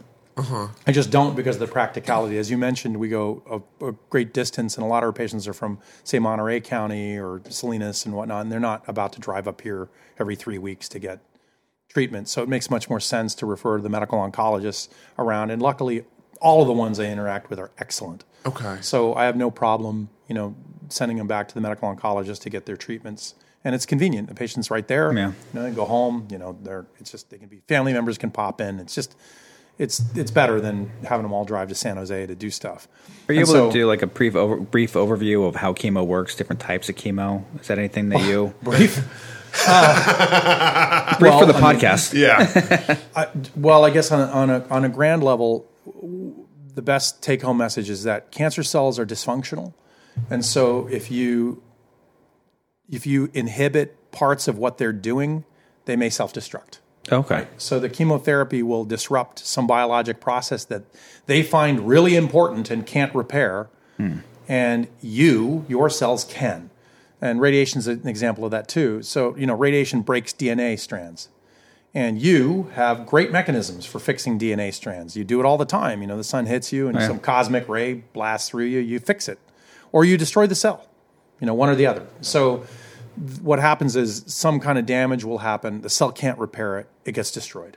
So that's what chemotherapy does. And that hopefully general. gets rid of all of it because there's no real source to create more cancer cells. It just all started with one cell and sort of. So replicated. the answer is is that most diseases are not necessarily cured by chemotherapy, but rather controlled. So Hmm. what will happen is is even cancer cells can recover from a lot of damage that they do. And so sort of like treating bacteria with an antibiotic, you know, you'll develop a resistant core if it's given chronically or whatnot, and some bacteria will just randomly have the resistance and it'll grow back or something like that. And if there's no immune system to go clean it up, you know, that's where you get trouble.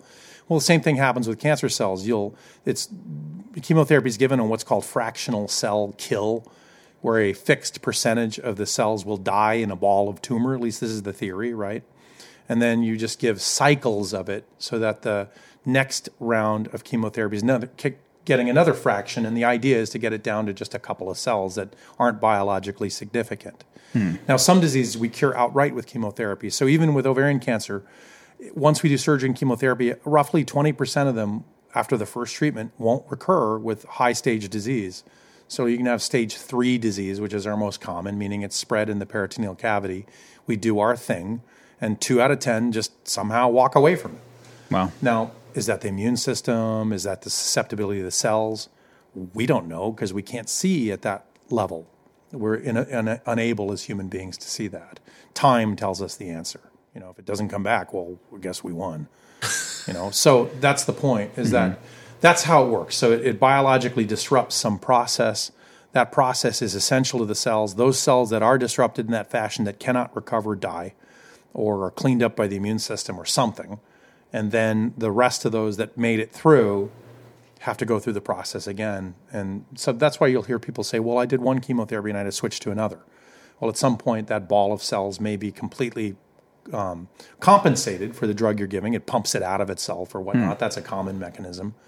Um, and then other chemotherapies may be related to that and get the same treatment, so that the chemotherapy doesn't really work on those cells. So it all depends. The diseases are all different. Depends what we're talking about. Um, it's not all the same, and the drugs have wildly different mechanisms. You know, some are in, dis- disrupting DNA, some are disrupting proteins. I mean, it depends on what it's doing. Do some patients opt out of chemo and only do surgery? Well, it depends. So, meaning You, it's advised, but they like, no, I, I don't want to go through chemo, but I'll let you. there cut. have been people that have done that. Sure. Okay. We strongly don't advise that because, like I said, you're now forfeiting your twenty percent right up front, right? Of those, if you're assuming a stage three patient who comes in for surgery, and we said you're going to do surgery, then you're going to do chemotherapy, then later they say they're not going to do it. We strongly encourage them to do it. Uh-huh. And there's a reason most people tolerate it really, really well. Has it gotten better, or is it about the same as far Well, as? Well, from when I was in fellowship, there was only really one drug that was really effective in improving nausea, right? So the big bugaboo of the past was people would throw up all the time from chemotherapy, and those stories persist to this day. Hmm. They're pretty much a thing of the past. Okay. So there's a lot of support drugs that have come up that have been miraculous, and there's just new ones come up all the time that prevent nausea and vomiting from chemotherapy. So that's one big thing that people don't want to do all the time is mm-hmm. not eat, you know right. shockingly, right? But the point is, is that that is a thing of the past. And then there's another thing that happens where it was knocking down the normal white blood cell count. People were getting more infections, but now there's drugs to combat that too. So the two big things that are really the biggest number of complaints from people have been eliminated. So yeah, people tolerate chemotherapy really well. And then there's the other problem is all the stories that come from this are from quite advanced disease. So people say, "Oh, chemotherapy killed my family member." No, the cancer did. Yeah. But it just means that things we ran out of things to do. So yeah, I mean, but, and, but does chemotherapy make people feel wiped out and tired? Absolutely, sure it mm-hmm. does, but not as much as people think it will, and you never know until you start. Okay. So you can always stop a drug you don't like. Yeah. How long? So typically, uh, you know, I know that you said they might get chemo before the surgery, but typically, how long is the course of chemo when it comes to treating your patients? Well, stereotypically for ovarian cancer, it's given every three weeks on the, the most common schedule. Sometimes it's given weekly on a different dose or whatnot. But there, there are two drugs we commonly give, and they're given for six cycles. Again, this is how we came up with cycles is the fractional cell kill. That's the theoretical number it takes to take the tumor down to undetectable. If there was a tumor you could see, right? A gross tumor that you can actually see. So that's the idea, is that's where that number came from. Um, so people will do that three weeks apart. So 18 weeks there is the last the last dose is tec- technically 18 weeks if there's no delays. Do you consult with uh, the medical oncologist who's giving the chemo? Do they? Do you guys talk and say this is? Oh, okay. So every everyone. Uh-huh. Yeah, so they'll get Okay. they'll get the notes, you know, all the diagnostic stuff. I'll give them a call and tell them what's going on. Um, you know, give them the short form of what's happening, and if it's really complex and something unusual, and we're going to be talking a whole lot more. But you know, generally things are upfront, pretty obvious. You know, first time person naive to treatment, then everyone kind of knows what to do. Okay. Okay. Uh, do you want to jump into your your trial with the uh, Which one? hypothermia? The hypothermia. Oh, hyperthermia. Yeah. So HIPEC is what you're talking about, right? Yes. Okay. The one where you're flushing, right? Yes. Okay. So that's that's a treatment that's been around for a while. As I mentioned, it was invented by Sugarbaker, a general surgeon in Chicago, and he made his own apparatus to heat the abdominal cavity after surgery is, has removed all tumor, and this was for GI tumors. And he would make a bath out of it and then put chemotherapy right in the bath. And it turns out from lab experimental data, that's why he did it, is that you know cells that are subjected to higher temperatures respond better to chem- certain chemotherapies. So at 42 degrees, it's much better than your body temperature, which is 37 degrees. And the temperature itself may also kill cancer cells as well. And we know it does. So at 42 degrees, certain cancer cells will be tipped into to, to uh, dying because they've kind of run out of their compensatory mechanism to handle heat. So we have these chaperone proteins in our bodies called heat shock proteins, not surprisingly, that were probably, and I mean, every cell on the earth has these types of proteins in it. They're little chaperone proteins that when you get overheated, they kind of glom onto the unfolded and messed up proteins and hold on to them until conditions get better and then refold them and put them back into the right place.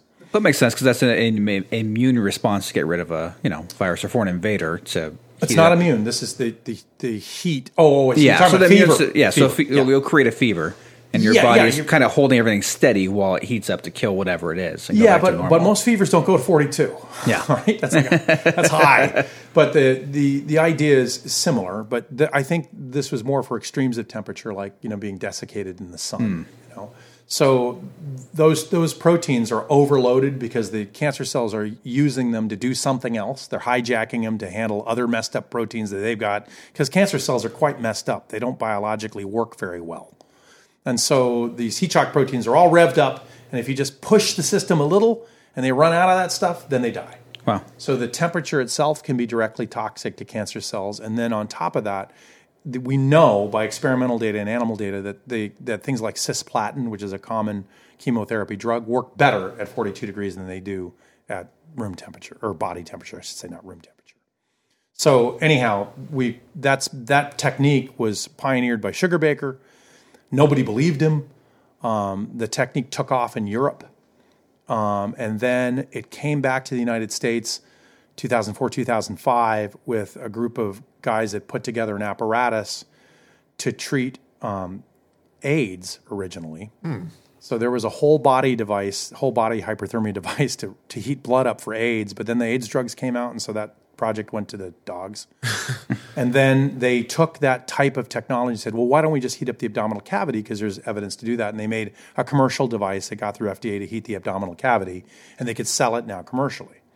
So when I ran across this, it was at one of our professional meetings. And you know, everyone knows about hyperthermia because it's used in other modalities for cancer. It's not unknown. It's been in lots of places in the world. They heat people up and treat cancers with it. And we do that here too. And but in 2005, it wasn't very popular. There was about 21 sites in the U.S. that were doing it. I went ahead and contacted the reps, got them out here to Good Sam.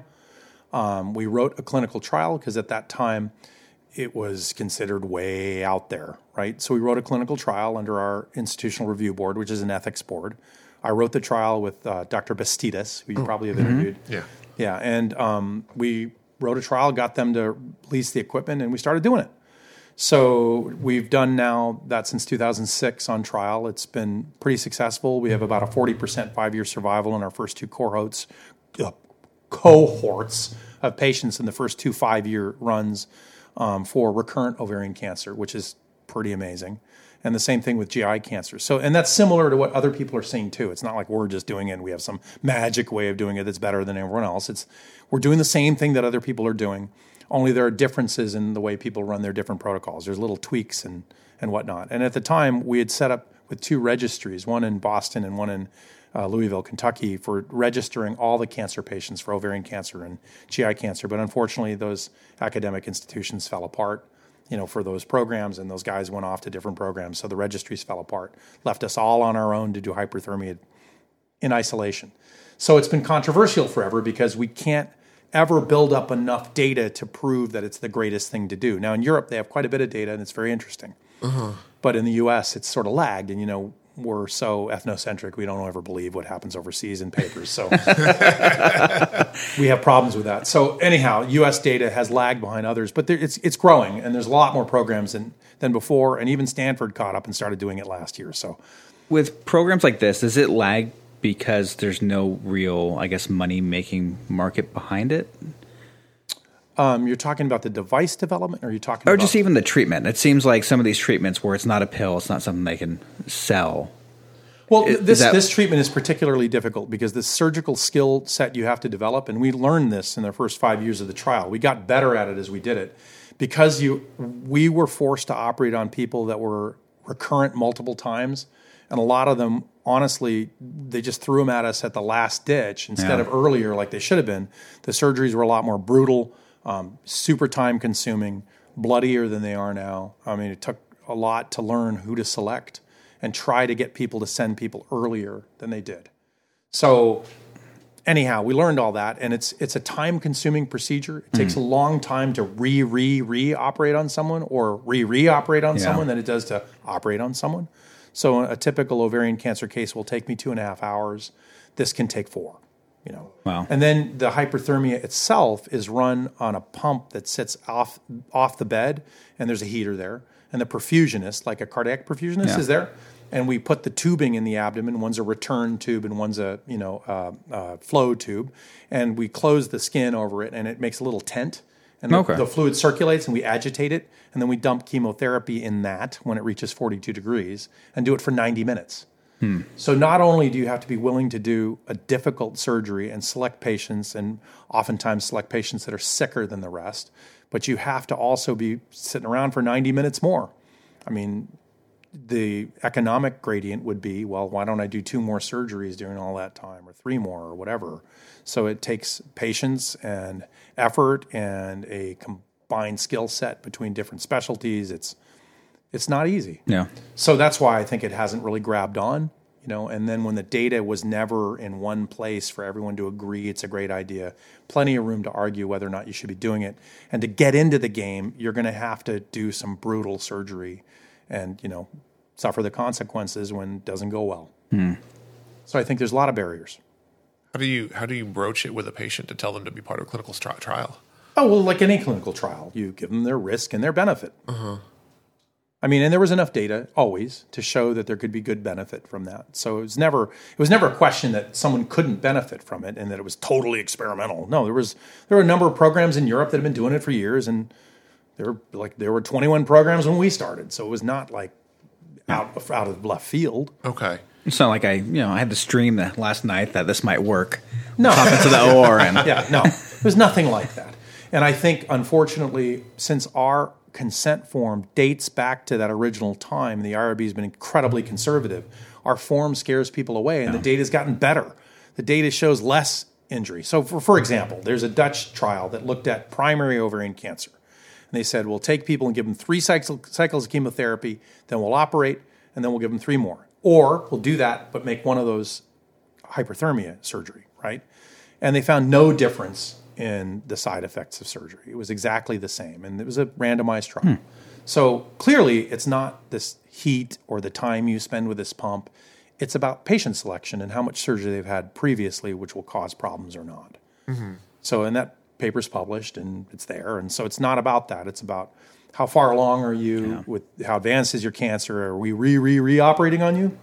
You know, that that becomes a factor. And that's where you get most of your problems from any surgeries. You have to re-operate on organs you someone else did a while ago. Right. I think you said, you know, there's there's a lot of nuances to every situation. There's no right exact answer. Correct. And yeah, was it harder to do it to do it here because we're not an academic institution at Good Sam?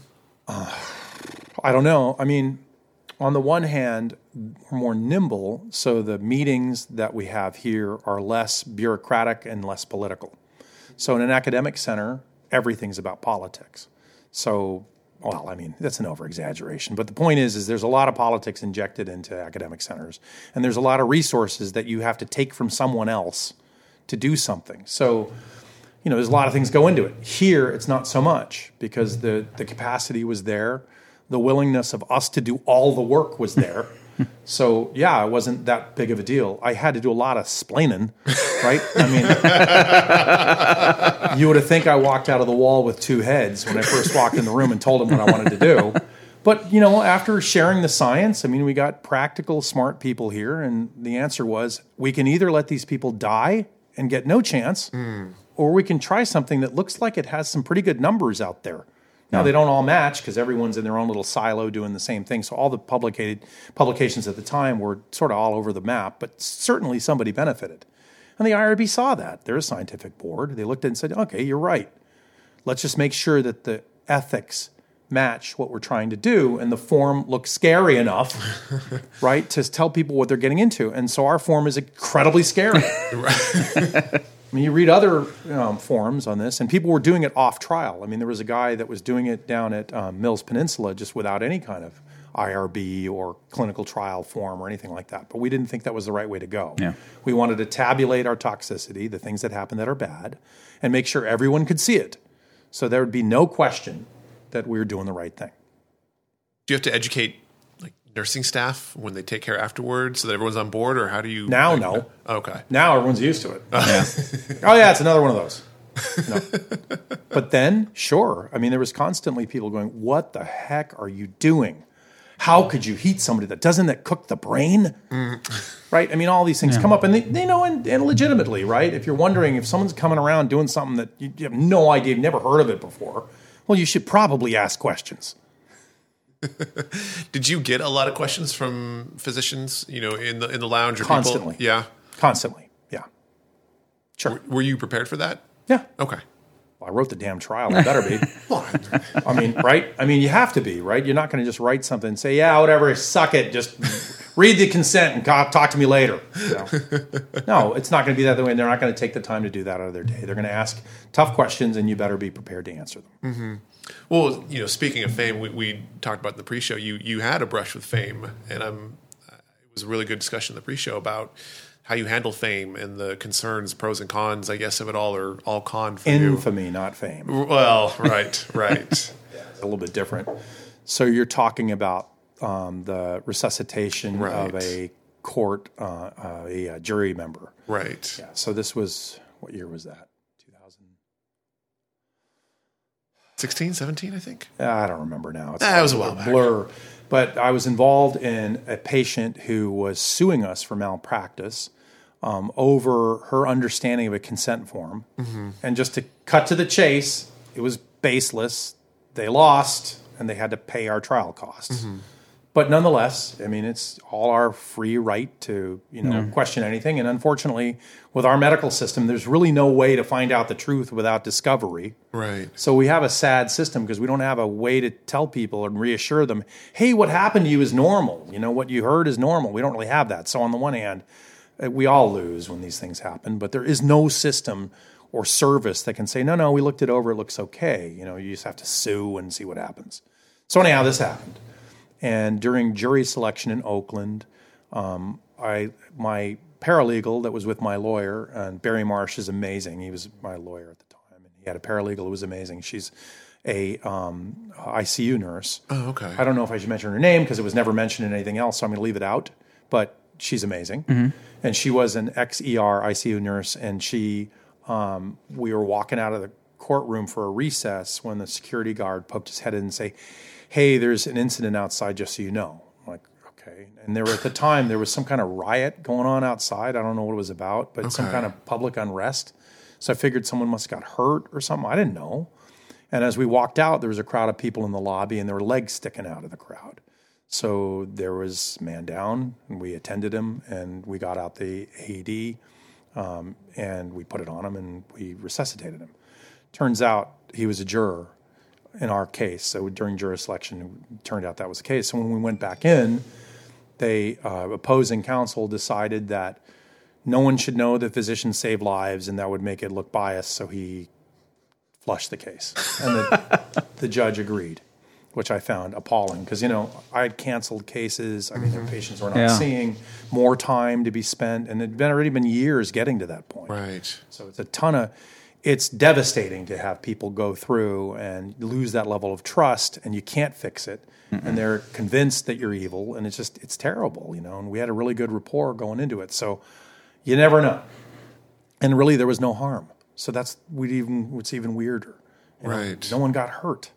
So anyway, um, sucked. But when that happened, what I didn't know is that there was a court reporter that walked into the courtroom. And I don't know if you know this, but during a civil case, that's not, I guess if, I don't even know if it's true for criminal, but anyone can walk into a courtroom and listen. Yeah, I've had to testify a few times for EMS cases, and the door's just open. Just People just walk in. walk in, have a seat. You'll see a bunch of like uh, law students that'll sit like in the front rows, and take notes and pay attention. I had no idea. yeah, it's weird. I had no idea. I'd never been inside a court No, before. I just learned it. I was reading uh, Walter Williams, my, one of my favorite economists, his biography where he's studying economics, but he loved the laws. He said, downtime between classes, you just go to the courthouse and just go watch cases. And I was like, wait, that's a thing? Yeah, I know. So- it's somehow it seems wrong to me, but it's true. And so anyhow, this court reporter was there and she was talking to Barry Marsh beforehand, and she was an offspring fan.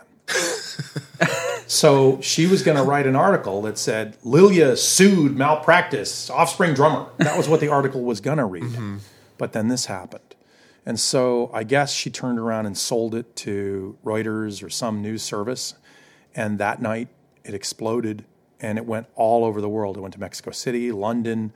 James Corden did a monologue on it. I don't know if you saw that. No. Yeah, it was a nightmare. So all of this took off, and I just assumed, and our phones were ringing off the hook. They found my wife's cell phone number, my cell phone number. I don't know how they found it, but reporters were calling us, and it was crazy. And so I just assumed my career was over. Yeah. Right? Nationally known, guy gets sued, bad man. Right. I, I just thought that was the story that was going to roll, but through some miracle of fate, nobody cared. They all just cared about the drummer, surgeon, resuscitation. They just focused on that. And weirdly, Wow. it was never about why I was there. Um, and so, anyhow, it went wild for a while. We didn't answer the phones, we didn't comment. And I just watched this unfold, figuring I'm done. I don't know what I'm going to do. I'm going to wash dishes the rest of my life. What am I going to do? So it, it just went away as quickly as you know it came. People lost interest instantly, like most news articles, and everyone forgot. Wow. Crazy time. I pray that none of you ever have something like that happen, where the, you know, the you become the chew toy of the media. I, c- yeah, I can't. I mean, you must. I mean, everything you've built, everything you've worked so hard to get to where you are, could have been. It could have evaporated. Yeah, could have evaporated. Yeah. But on the good side, there's always a silver lining, right? The plaintiff decided that this would be a circus the next time around and to go through a full jury trial would Oh, be yeah. insane. And what would have been horrible is it would have been worse for both of us if it went that way because she would have lost. It's just, there's no basis of it. And we went to instead arbitration. So arbitration lasted three days. It was simple, went through everything. Their expert, my expert. Nothing went wrong. Done. And luckily, I didn't have to pay the court costs. Now, it was a huge Right. cost to my patients because all that time off. right, the time, Years when you're dealing with this. I mean, you don't see people. And you got to drive to Oakland. That's not. You know. I mean, it's. Yeah, that was later, but I'm Well, saying okay, there's also yeah. stuff preparing for this and going Right. over everything. Meeting with and- your lawyer. Yeah, and you, then you, you start second guessing, like, well, well, wait a minute, maybe I did something wrong somehow. So, did something good? I should have said something different? Should I? Have, should I- mm-hmm. And then you lose trust, right? You're saying, I thought we had a good rapport. I thought, I thought we're all on the same side here, right? It's us against the disease together. Yeah. But then you Same find team. out, I try to help you, but you try to hurt me. I didn't think that was part of the game. I almost didn't come back. wow. I almost said, is, I'm done. Really. Yeah. Yeah. It's like, if this can go wrong, nothing happened and I can get this, I was like, I may be done, you know? Yeah. Well, I mean, we, we probably both have felt that in EMS kind of a thing. Like you go and help someone, and all of a sudden you're helping someone, all of a sudden they jump off the gurney and start attacking you. Yeah. Like, Oh, yeah. why am I here? Right. Why am I doing this? This is That's exactly the feeling. Yeah. You guys understand. It's like, what the hell? I mean, I'm just trying to help, yeah. you know? Yeah. That that first time when you restrain that patient and you can't believe that you're physically holding somebody down and putting a strap on them, and you're like, wait, I went to EMT school to help people, and here I am. Yeah, not fighting for my life, but uh, if I let go, he's going to swing. Or worse, you are. that didn't happen to me. No, I mean we. I, I, I would say probably what you think twenty five percent of EMS people probably attacked in the back of the ambulance. I'd say if you I work there long it. enough, you, it's going to happen to everyone. Yeah, I had it. You know, fighting a patient in the back of the ambulance, luckily to get out, kind of a thing. God. PD, yeah, miserable. Yeah. Well, and the cops, I mean, those poor guys, I mean, they just, I mean, I know some of them personally, and it's just the stories they tell. I don't know how they go back to work. No, it's Well, they do it. Yeah, it's a it's a calling for them to be able to go back and deal with the stuff they deal with. Because at least with you know, if we have bad days, EMS physicians, stuff like that. I mean, people are for the most part happy to see us. You're here to come help me. PD shows up. What ninety percent of the time? It's They're looking for why the are you here? people. Yeah, They're selecting them. Yeah. They're looking for them and showing up. yeah. No, it was you know we again in the pre-show when we mentioned we we've interviewed a couple of chiefs of police and we interviewed the chief of San Jose Police and for both Garrett and I because we've transported police officers who've been injured, and it's a, it's a mental trip for me and I think even Garrett once you get him out of that uniform and you see that you know that just that white undershirt and you re- it's just a human you know just a human who's got you know a wife or a husband and probably kids or whatever the case may be. Um, and it, it's it's weird to see them when, when you've cut off that you know that the outer shirt and Oh, seeing them off duty, it's just uh, so unrecognizable. It's hard to recognize them from plain clothes to uniform. Yeah. Yeah, I don't know what it is. Sure, and everyone should have the skill to compartmentalize, right, and not take their work home to you. right, Oh yeah. that would be bad. Yeah, there have been a couple times when I mean I'd be actually scared, you know, in the back because the worst ones, I guess, are the ones where we didn't know it was going to happen. Sometimes you knew they were going to fight, and you just you get that that ping of violence. But a few, I didn't even get that sixth sense. It was just zero to hero, and I was like, wait, what's going on? And, and you're in, you know, save your life mode. yeah, There's little things that you always and your partner would always have in the back of your mind. Dog on the road. Dog on the road. I never I think was always that, a big one. So, um, dog on the road was you have someone that takes their seatbelts off, tries to attack you. You grab onto the handrails above you as tight as you can. Yell "dog in the road." Partner slams on the brakes. oh, As if So that a dog in the middle of the road. And Doesn't then know like to say like hold on, slam on the brakes. They prepare themselves. Mm-hmm. Yeah. They go flying, and then you've got just enough time to hop out the back doors and And luckily, if they're intoxicated enough, you get out and you lock the doors, and they don't have the floor right to know how to unlock the doors. Well, they'll trash the back, but you know you're safe. just pray there's no PCP. And that's I haven't seen that too much lately. had that was a big thing, maybe about we ten got, years ago. We had a PCP guy, and the the details came out. Um, patient is high on PCP. He's in the backyard. He thinks he's a tiger. He's fighting with himself.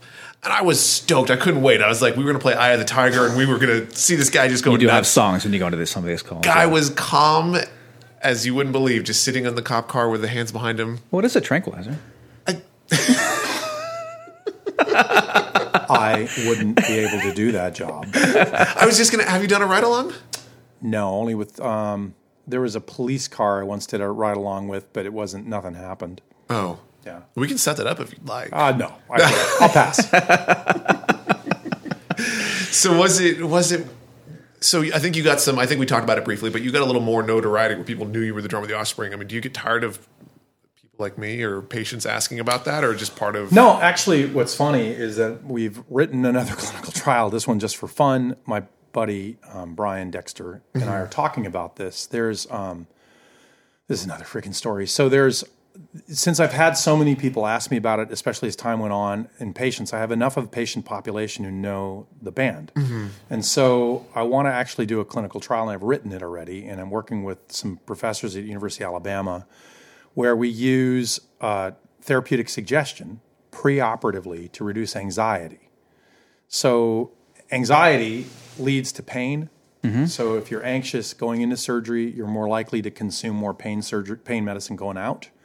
So, we've written a trial where we want to combine music therapy, which works to reduce anxiety, um, throw in a couple of other factors, uh, binaural beats and whatnot, whatever. But that's a little bit off subject. But what we want to see is that hypnosis has worked for people going into surgery, but it's incredibly impractical because you have to find somebody who does it. They don't grow on trees. Yeah. and it takes a lot of time and it's very resource consuming. And so, what we wanted to do is mimic some trials that have used therapeutic suggestion by tape or whatever. You know, they like have recorded messages, video.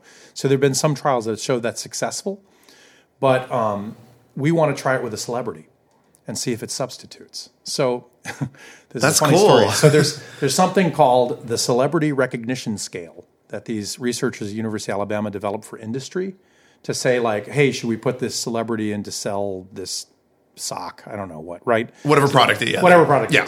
So it's something that actually has been validated to see if you recognize and approve of said celebrity. So they've done the research for that. Wow.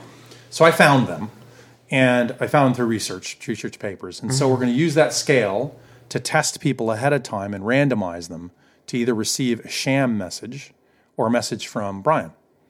And so we're going to use that as a as a study group and see if we can substitute rock star for trained hypno, hypnotist. And then if that's the case, I can just use all his connections and ask people to record nice words for me. So it's a means of producing preoperative anxiety. So we have the whole trial written, but COVID put a kibosh on it because I can't go down there and film him. Um, so I want to do that. I got to get a film crew down there to film him and give him a script. My hypnotist was at MD Anderson, and she's kind of fallen off the grid. So I, I mean, that's why Katie was asking you about local Yeah, no, we- hypnotists. So uh, Dr. Kittle and I, you know, before she went to med school, I mean, I've known her, God, even before she went to EMT, I mean, we would go to punk rock shows together. Perfect. I mean, Well, that's what we need. So, I mean, we need someone like that to help us tighten up a script that could be read by any rock star. So we have to tighten it down to get the script down. And I, that's the one thing that's not finished. The whole trial is written. We have the computer um, questionnaire all done, and so it's all ready to go. But it got delayed by COVID and the inability to meet with people and you know do that film stuff with them and whatnot. So you're a lot bigger than I am and stronger than I am, but I'm going to play hardball. So I have something you want. You have something I want in interviewing Dexter. So I will make my connection available if you do the same for us. Do you have a camera crew? Uh, we have it. Well, We do have a camera. We don't use it very well, but we have a camera. Ah, I need somebody to do it. Like I need a professional camera. professional. crew. Yeah. I could. We know that. Yeah, we know, a guy. We we can we can make things Yeah, if happen. they can make that happen, then the audio and the professional camera crew would need to be done. You obviously Right. do audios and do it in rooms. So Right. we could do that. Yeah, and, and and well, and Bryan did get his PhD in AIDS research for RNA, so it's not a music podcast; it's a medical one. So, and I've heard him many podcasts talking about music. I'm sure he'd love to talk about. Well, no, what we'll do is we'll do this. I mean, his time is pretty tight, so we would mm-hmm. do this, let him do this thing for us, and then go. You know, You- he's, he's got to work for a living and support a whole crew. I'm going to take as little of a footprint of his as I can. Okay, You know, we'll make it work. Nice. Are these messages individually for each patient, or is it just a global message that? no, no, we have to make it a global message. Otherwise, it's not scalable. It's not something that you could do again with somebody mm. else, right? So the idea is that can this substitute for a hypnotist? Can we get some guys to do some pre-recorded stuff?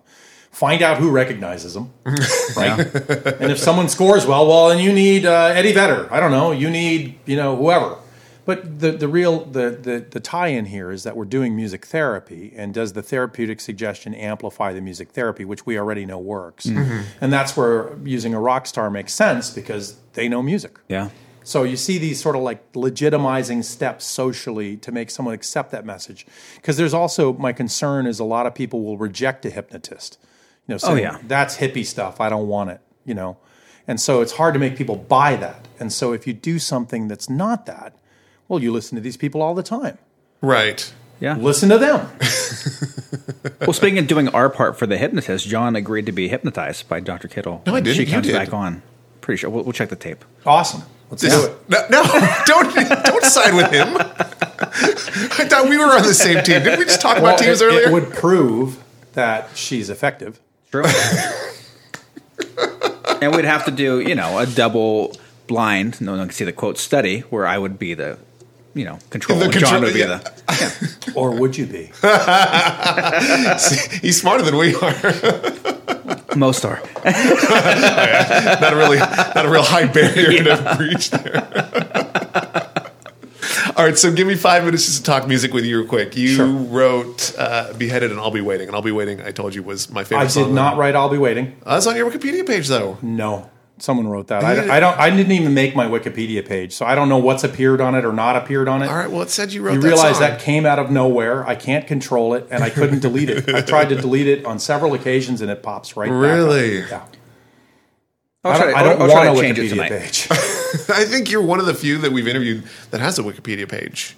not on my own doing, Well, right, not on my right. own control, and it said some weird stuff in the past, and I've had to delete some of it. But some of it gets deleted, some of it gets put. I've tried to delete the whole thing, Mm-hmm. but that never works. We have one super stalker that probably just. How Throws everything How right back these up again. I don't know how they know these things. I, I don't know. and then I end up with bad information. But anyway, so you, but like, what, what song, like, what attracted you to punk rock? What songs did you write? I mean, tell me about your music. Just part of the lyrics of beheaded. But I mean, that, that's all the old punk days. You make something for a laugh. I mean, Yeah. that song was never meant to be anything but a laugh. Right? It's along the old lines of the the shocking punk rock songs that make adults upset. Mm-hmm. That was the idea, right? If it upsets adults, it works. Look at your kids now. What do they do? But anyhow, the the I, I didn't write much in that band at all, other than just doing the drums, you know, and often with a lot of direction because you know it was just starting. How'd you guys meet all together? Well, I had a another band that I was doing as a kind of a joke band for a party, and the guitar player was Kevin Wasserman. Oh, okay. Yeah, so um, Bryan was breaking up uh, a band. He lost his drummer, and he really probably wanted Kevin more than me. But you know, I kind of came along with it, so I was now the drummer. That's how it happened. Do you? I mean, did you ever? Is it? I don't. I don't know. if It's a difficult question, but you know, the Offspring went on to you know what they are. I mean, they're they're. they're, they're huge. Do you do part of you wish that you had stuck around to to to take that track, or you're completely happy doing this, or what what is that like? I'd rather be a part-time musician and full-time surgeon than the other way around. Okay. Hmm. And I don't think anybody would want me the other way around. Hmm. Do surgery on the side. What what was it like though to? I mean, that, you were a founding member. I mean, you know those guys. I mean, you're texting them. Yeah. What, what was it like to watch? You know, just them. I mean, just blow up and become what they became. I was in residency by then, um, my first year of residency. So, you know, um, when I stumbled upon their success, I'd been out of contact for a while and I was just flipping through a city page looking for something to do the weekend and I found Offspring at Numbers, like some club called Numbers. I was like, oh, damn, someone stole the name already. and so then I called up there and I said, hey, um, is Bryan there? And then the manager guy got on the line. He said, "Oh yeah, he's busy. He's practicing in the back." I said, "Well, put him on the phone." He's like, well, "He's busy." Like, look, this is their old drummer. I'm just saying, if they're you know coming through town, they can crash at my place. Mm-hmm. Just figured it was more touring, you know, like we used to do, crashing at people's places. Oh yeah. But it was not right. They were usually taking off, and so you know, he said, "You don't understand. You can't just just talk to him. He's they're a big thing now." And I said, "Who is this?" and I said, "I'm their manager," and I just started laughing. It's like you're the manager. of the offspring. That's really funny. He said, "Well, I'll give you a backstage pass for two. You can come so- talk to him then." I'm like, "Okay, you give me a backstage pass." Whose dad are you again? Whatever. And so then, yeah, they were they were pretty shocked. It was taken off, and they really had no time to do anything. Wow. they just from show to show to show to show to show. And that was the time. It was a great time to be a musician because records still made money. Mm-hmm. Now it's the other way around. Records don't make anything. Recordings make nothing. You give them away for free, and you slave constantly on the road, traveling from place to place. I honestly, I don't envy it. right. I mean, it's rough work. You know, you're doing it all the time. You have to play it all the time. In the past, you could play something for a while and really love the music and then pass it off to your recording and let everyone listen to it forever. yeah. now it's like you got to play it night after night and love it. You know, I don't know if I could do that. Yeah. And so you're in uh, Bunko now, right? That's right. That's the latest incarnation. Okay. And is that? I mean, uh, you know, kind of stupid softball question, but is it? Does it help take your mind off of you know cancer and patients? Yeah, and, of course. and everything. And it's just because you. I mean, you were playing even med school. You said. Don't your hobbies do the same thing? I hope so. but I don't know. There's there's something. I only play on my own. I miss being in a band. I miss having that camaraderie. And I'm starting a new project now, but it's all electronic. We just send each other files. And there's I don't know. There's something about being in a garage, sweating with your buddies, drinking beer, and just making music that way. That, like you said, I, I don't think music has changed. And I don't know. That's what we do. Yeah. Oh, we I mean we don't drink beer anymore while we play. We just try to stay more accurate. But yeah, I mean, but yeah, the, the the well, there's three of us and we we compose, and it's really all about composing and recording. I have no intention of playing live. I mean, none. I mean, my bandmates say, "Well, why don't we?" But it take a lot of it takes when you're playing something live, you have to play something over and over and over and over and over and over again. And we kind of make something up, play it, and forget it, leave it Yeah. behind, and make a new song. I kind of like that. It's fun. How, how much practice does that take as a band to play something live? Um, A lot. I mean, you have to work. have that. You have to be that's doing all it- muscle memory at That's that right. You have to do it constantly, and you have to be, you know, you have to be perfect. You know, well, sort of. You have to keep. There are things that audiences don't notice. Like as long as you keep the beat, they don't know what you're doing. I mean, I remember the worst show of my life was in Las Vegas, where I did a horrible job on the drums, but I never stopped playing. And I had people come up, "That was great, man." really? Okay, so you're not listening.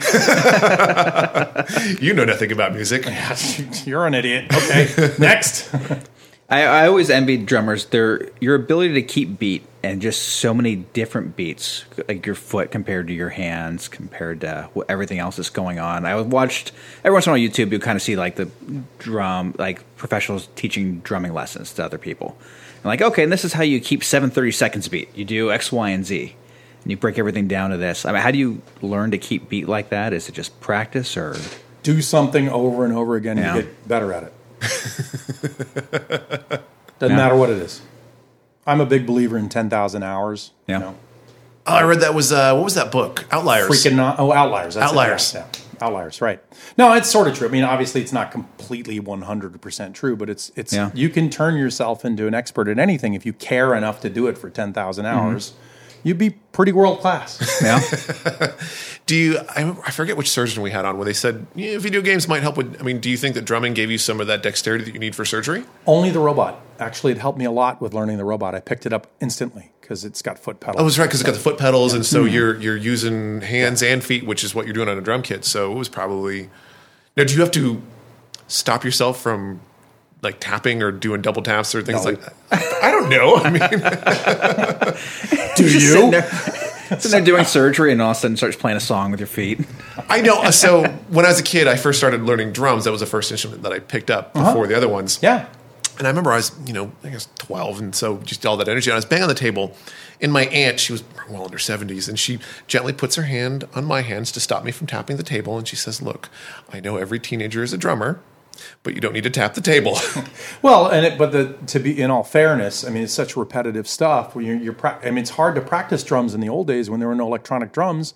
What are you going to hit? You're going to. Everyone says, "Stop Yeah. it!" You know, when you're playing drums, you can only play them at certain times. So, what are you going to hit? Tables, you know, legs. what are you going to do? You can't practice it like guitar. You know, they can plug, unplug an electric guitar and play all day, and nobody cares.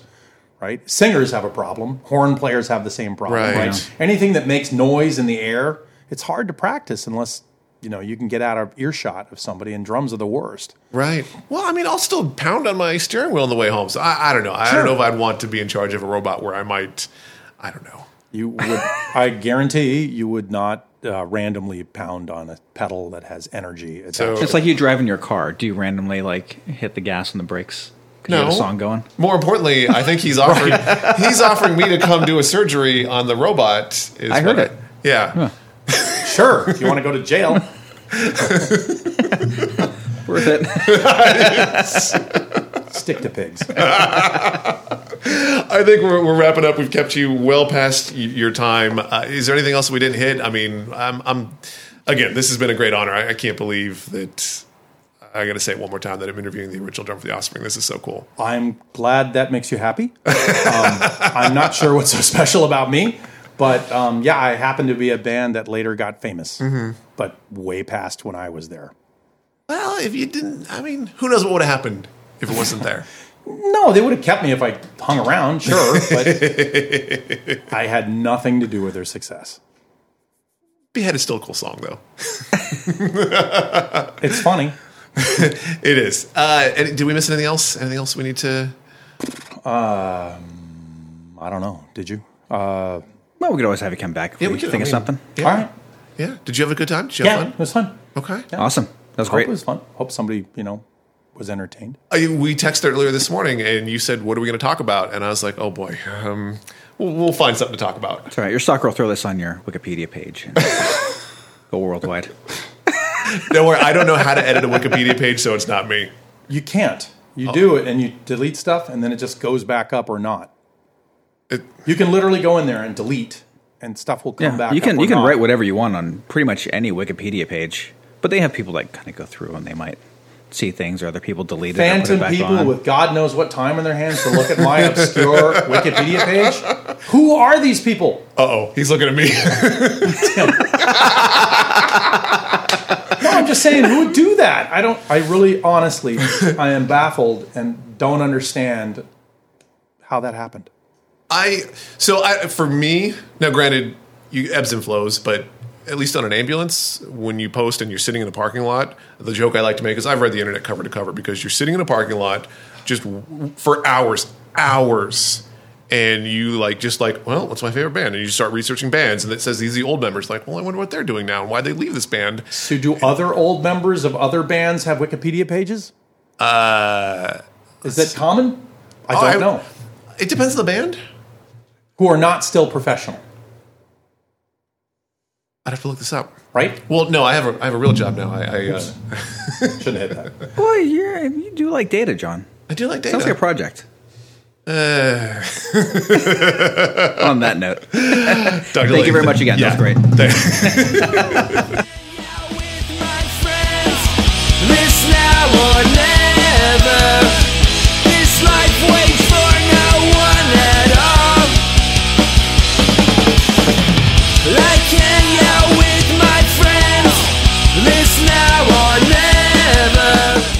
Off the Box was produced by me, Steve Cooper. Our amazing artwork was provided by Dodge Design Studios, and a big thanks to San Jose's very own NFM for this week's music.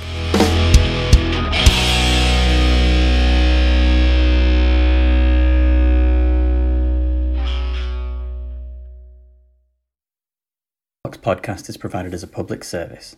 Views and opinions expressed on the podcast reflect the personal opinions of the authors and their guests and do not necessarily reflect the views or opinions of Regional Medical Center of San Jose, Good Samaritan Hospital, or any other affiliated entity. Do not receive any incentive for appearing on the podcast. Fox podcast is meant for informational and educational purposes only. It is not intended to serve as a recommendation for medical care and has not been verified for the accuracy of the information contained herein. If you think you may need emergency care, please either contact 911 or go to the nearest emergency room.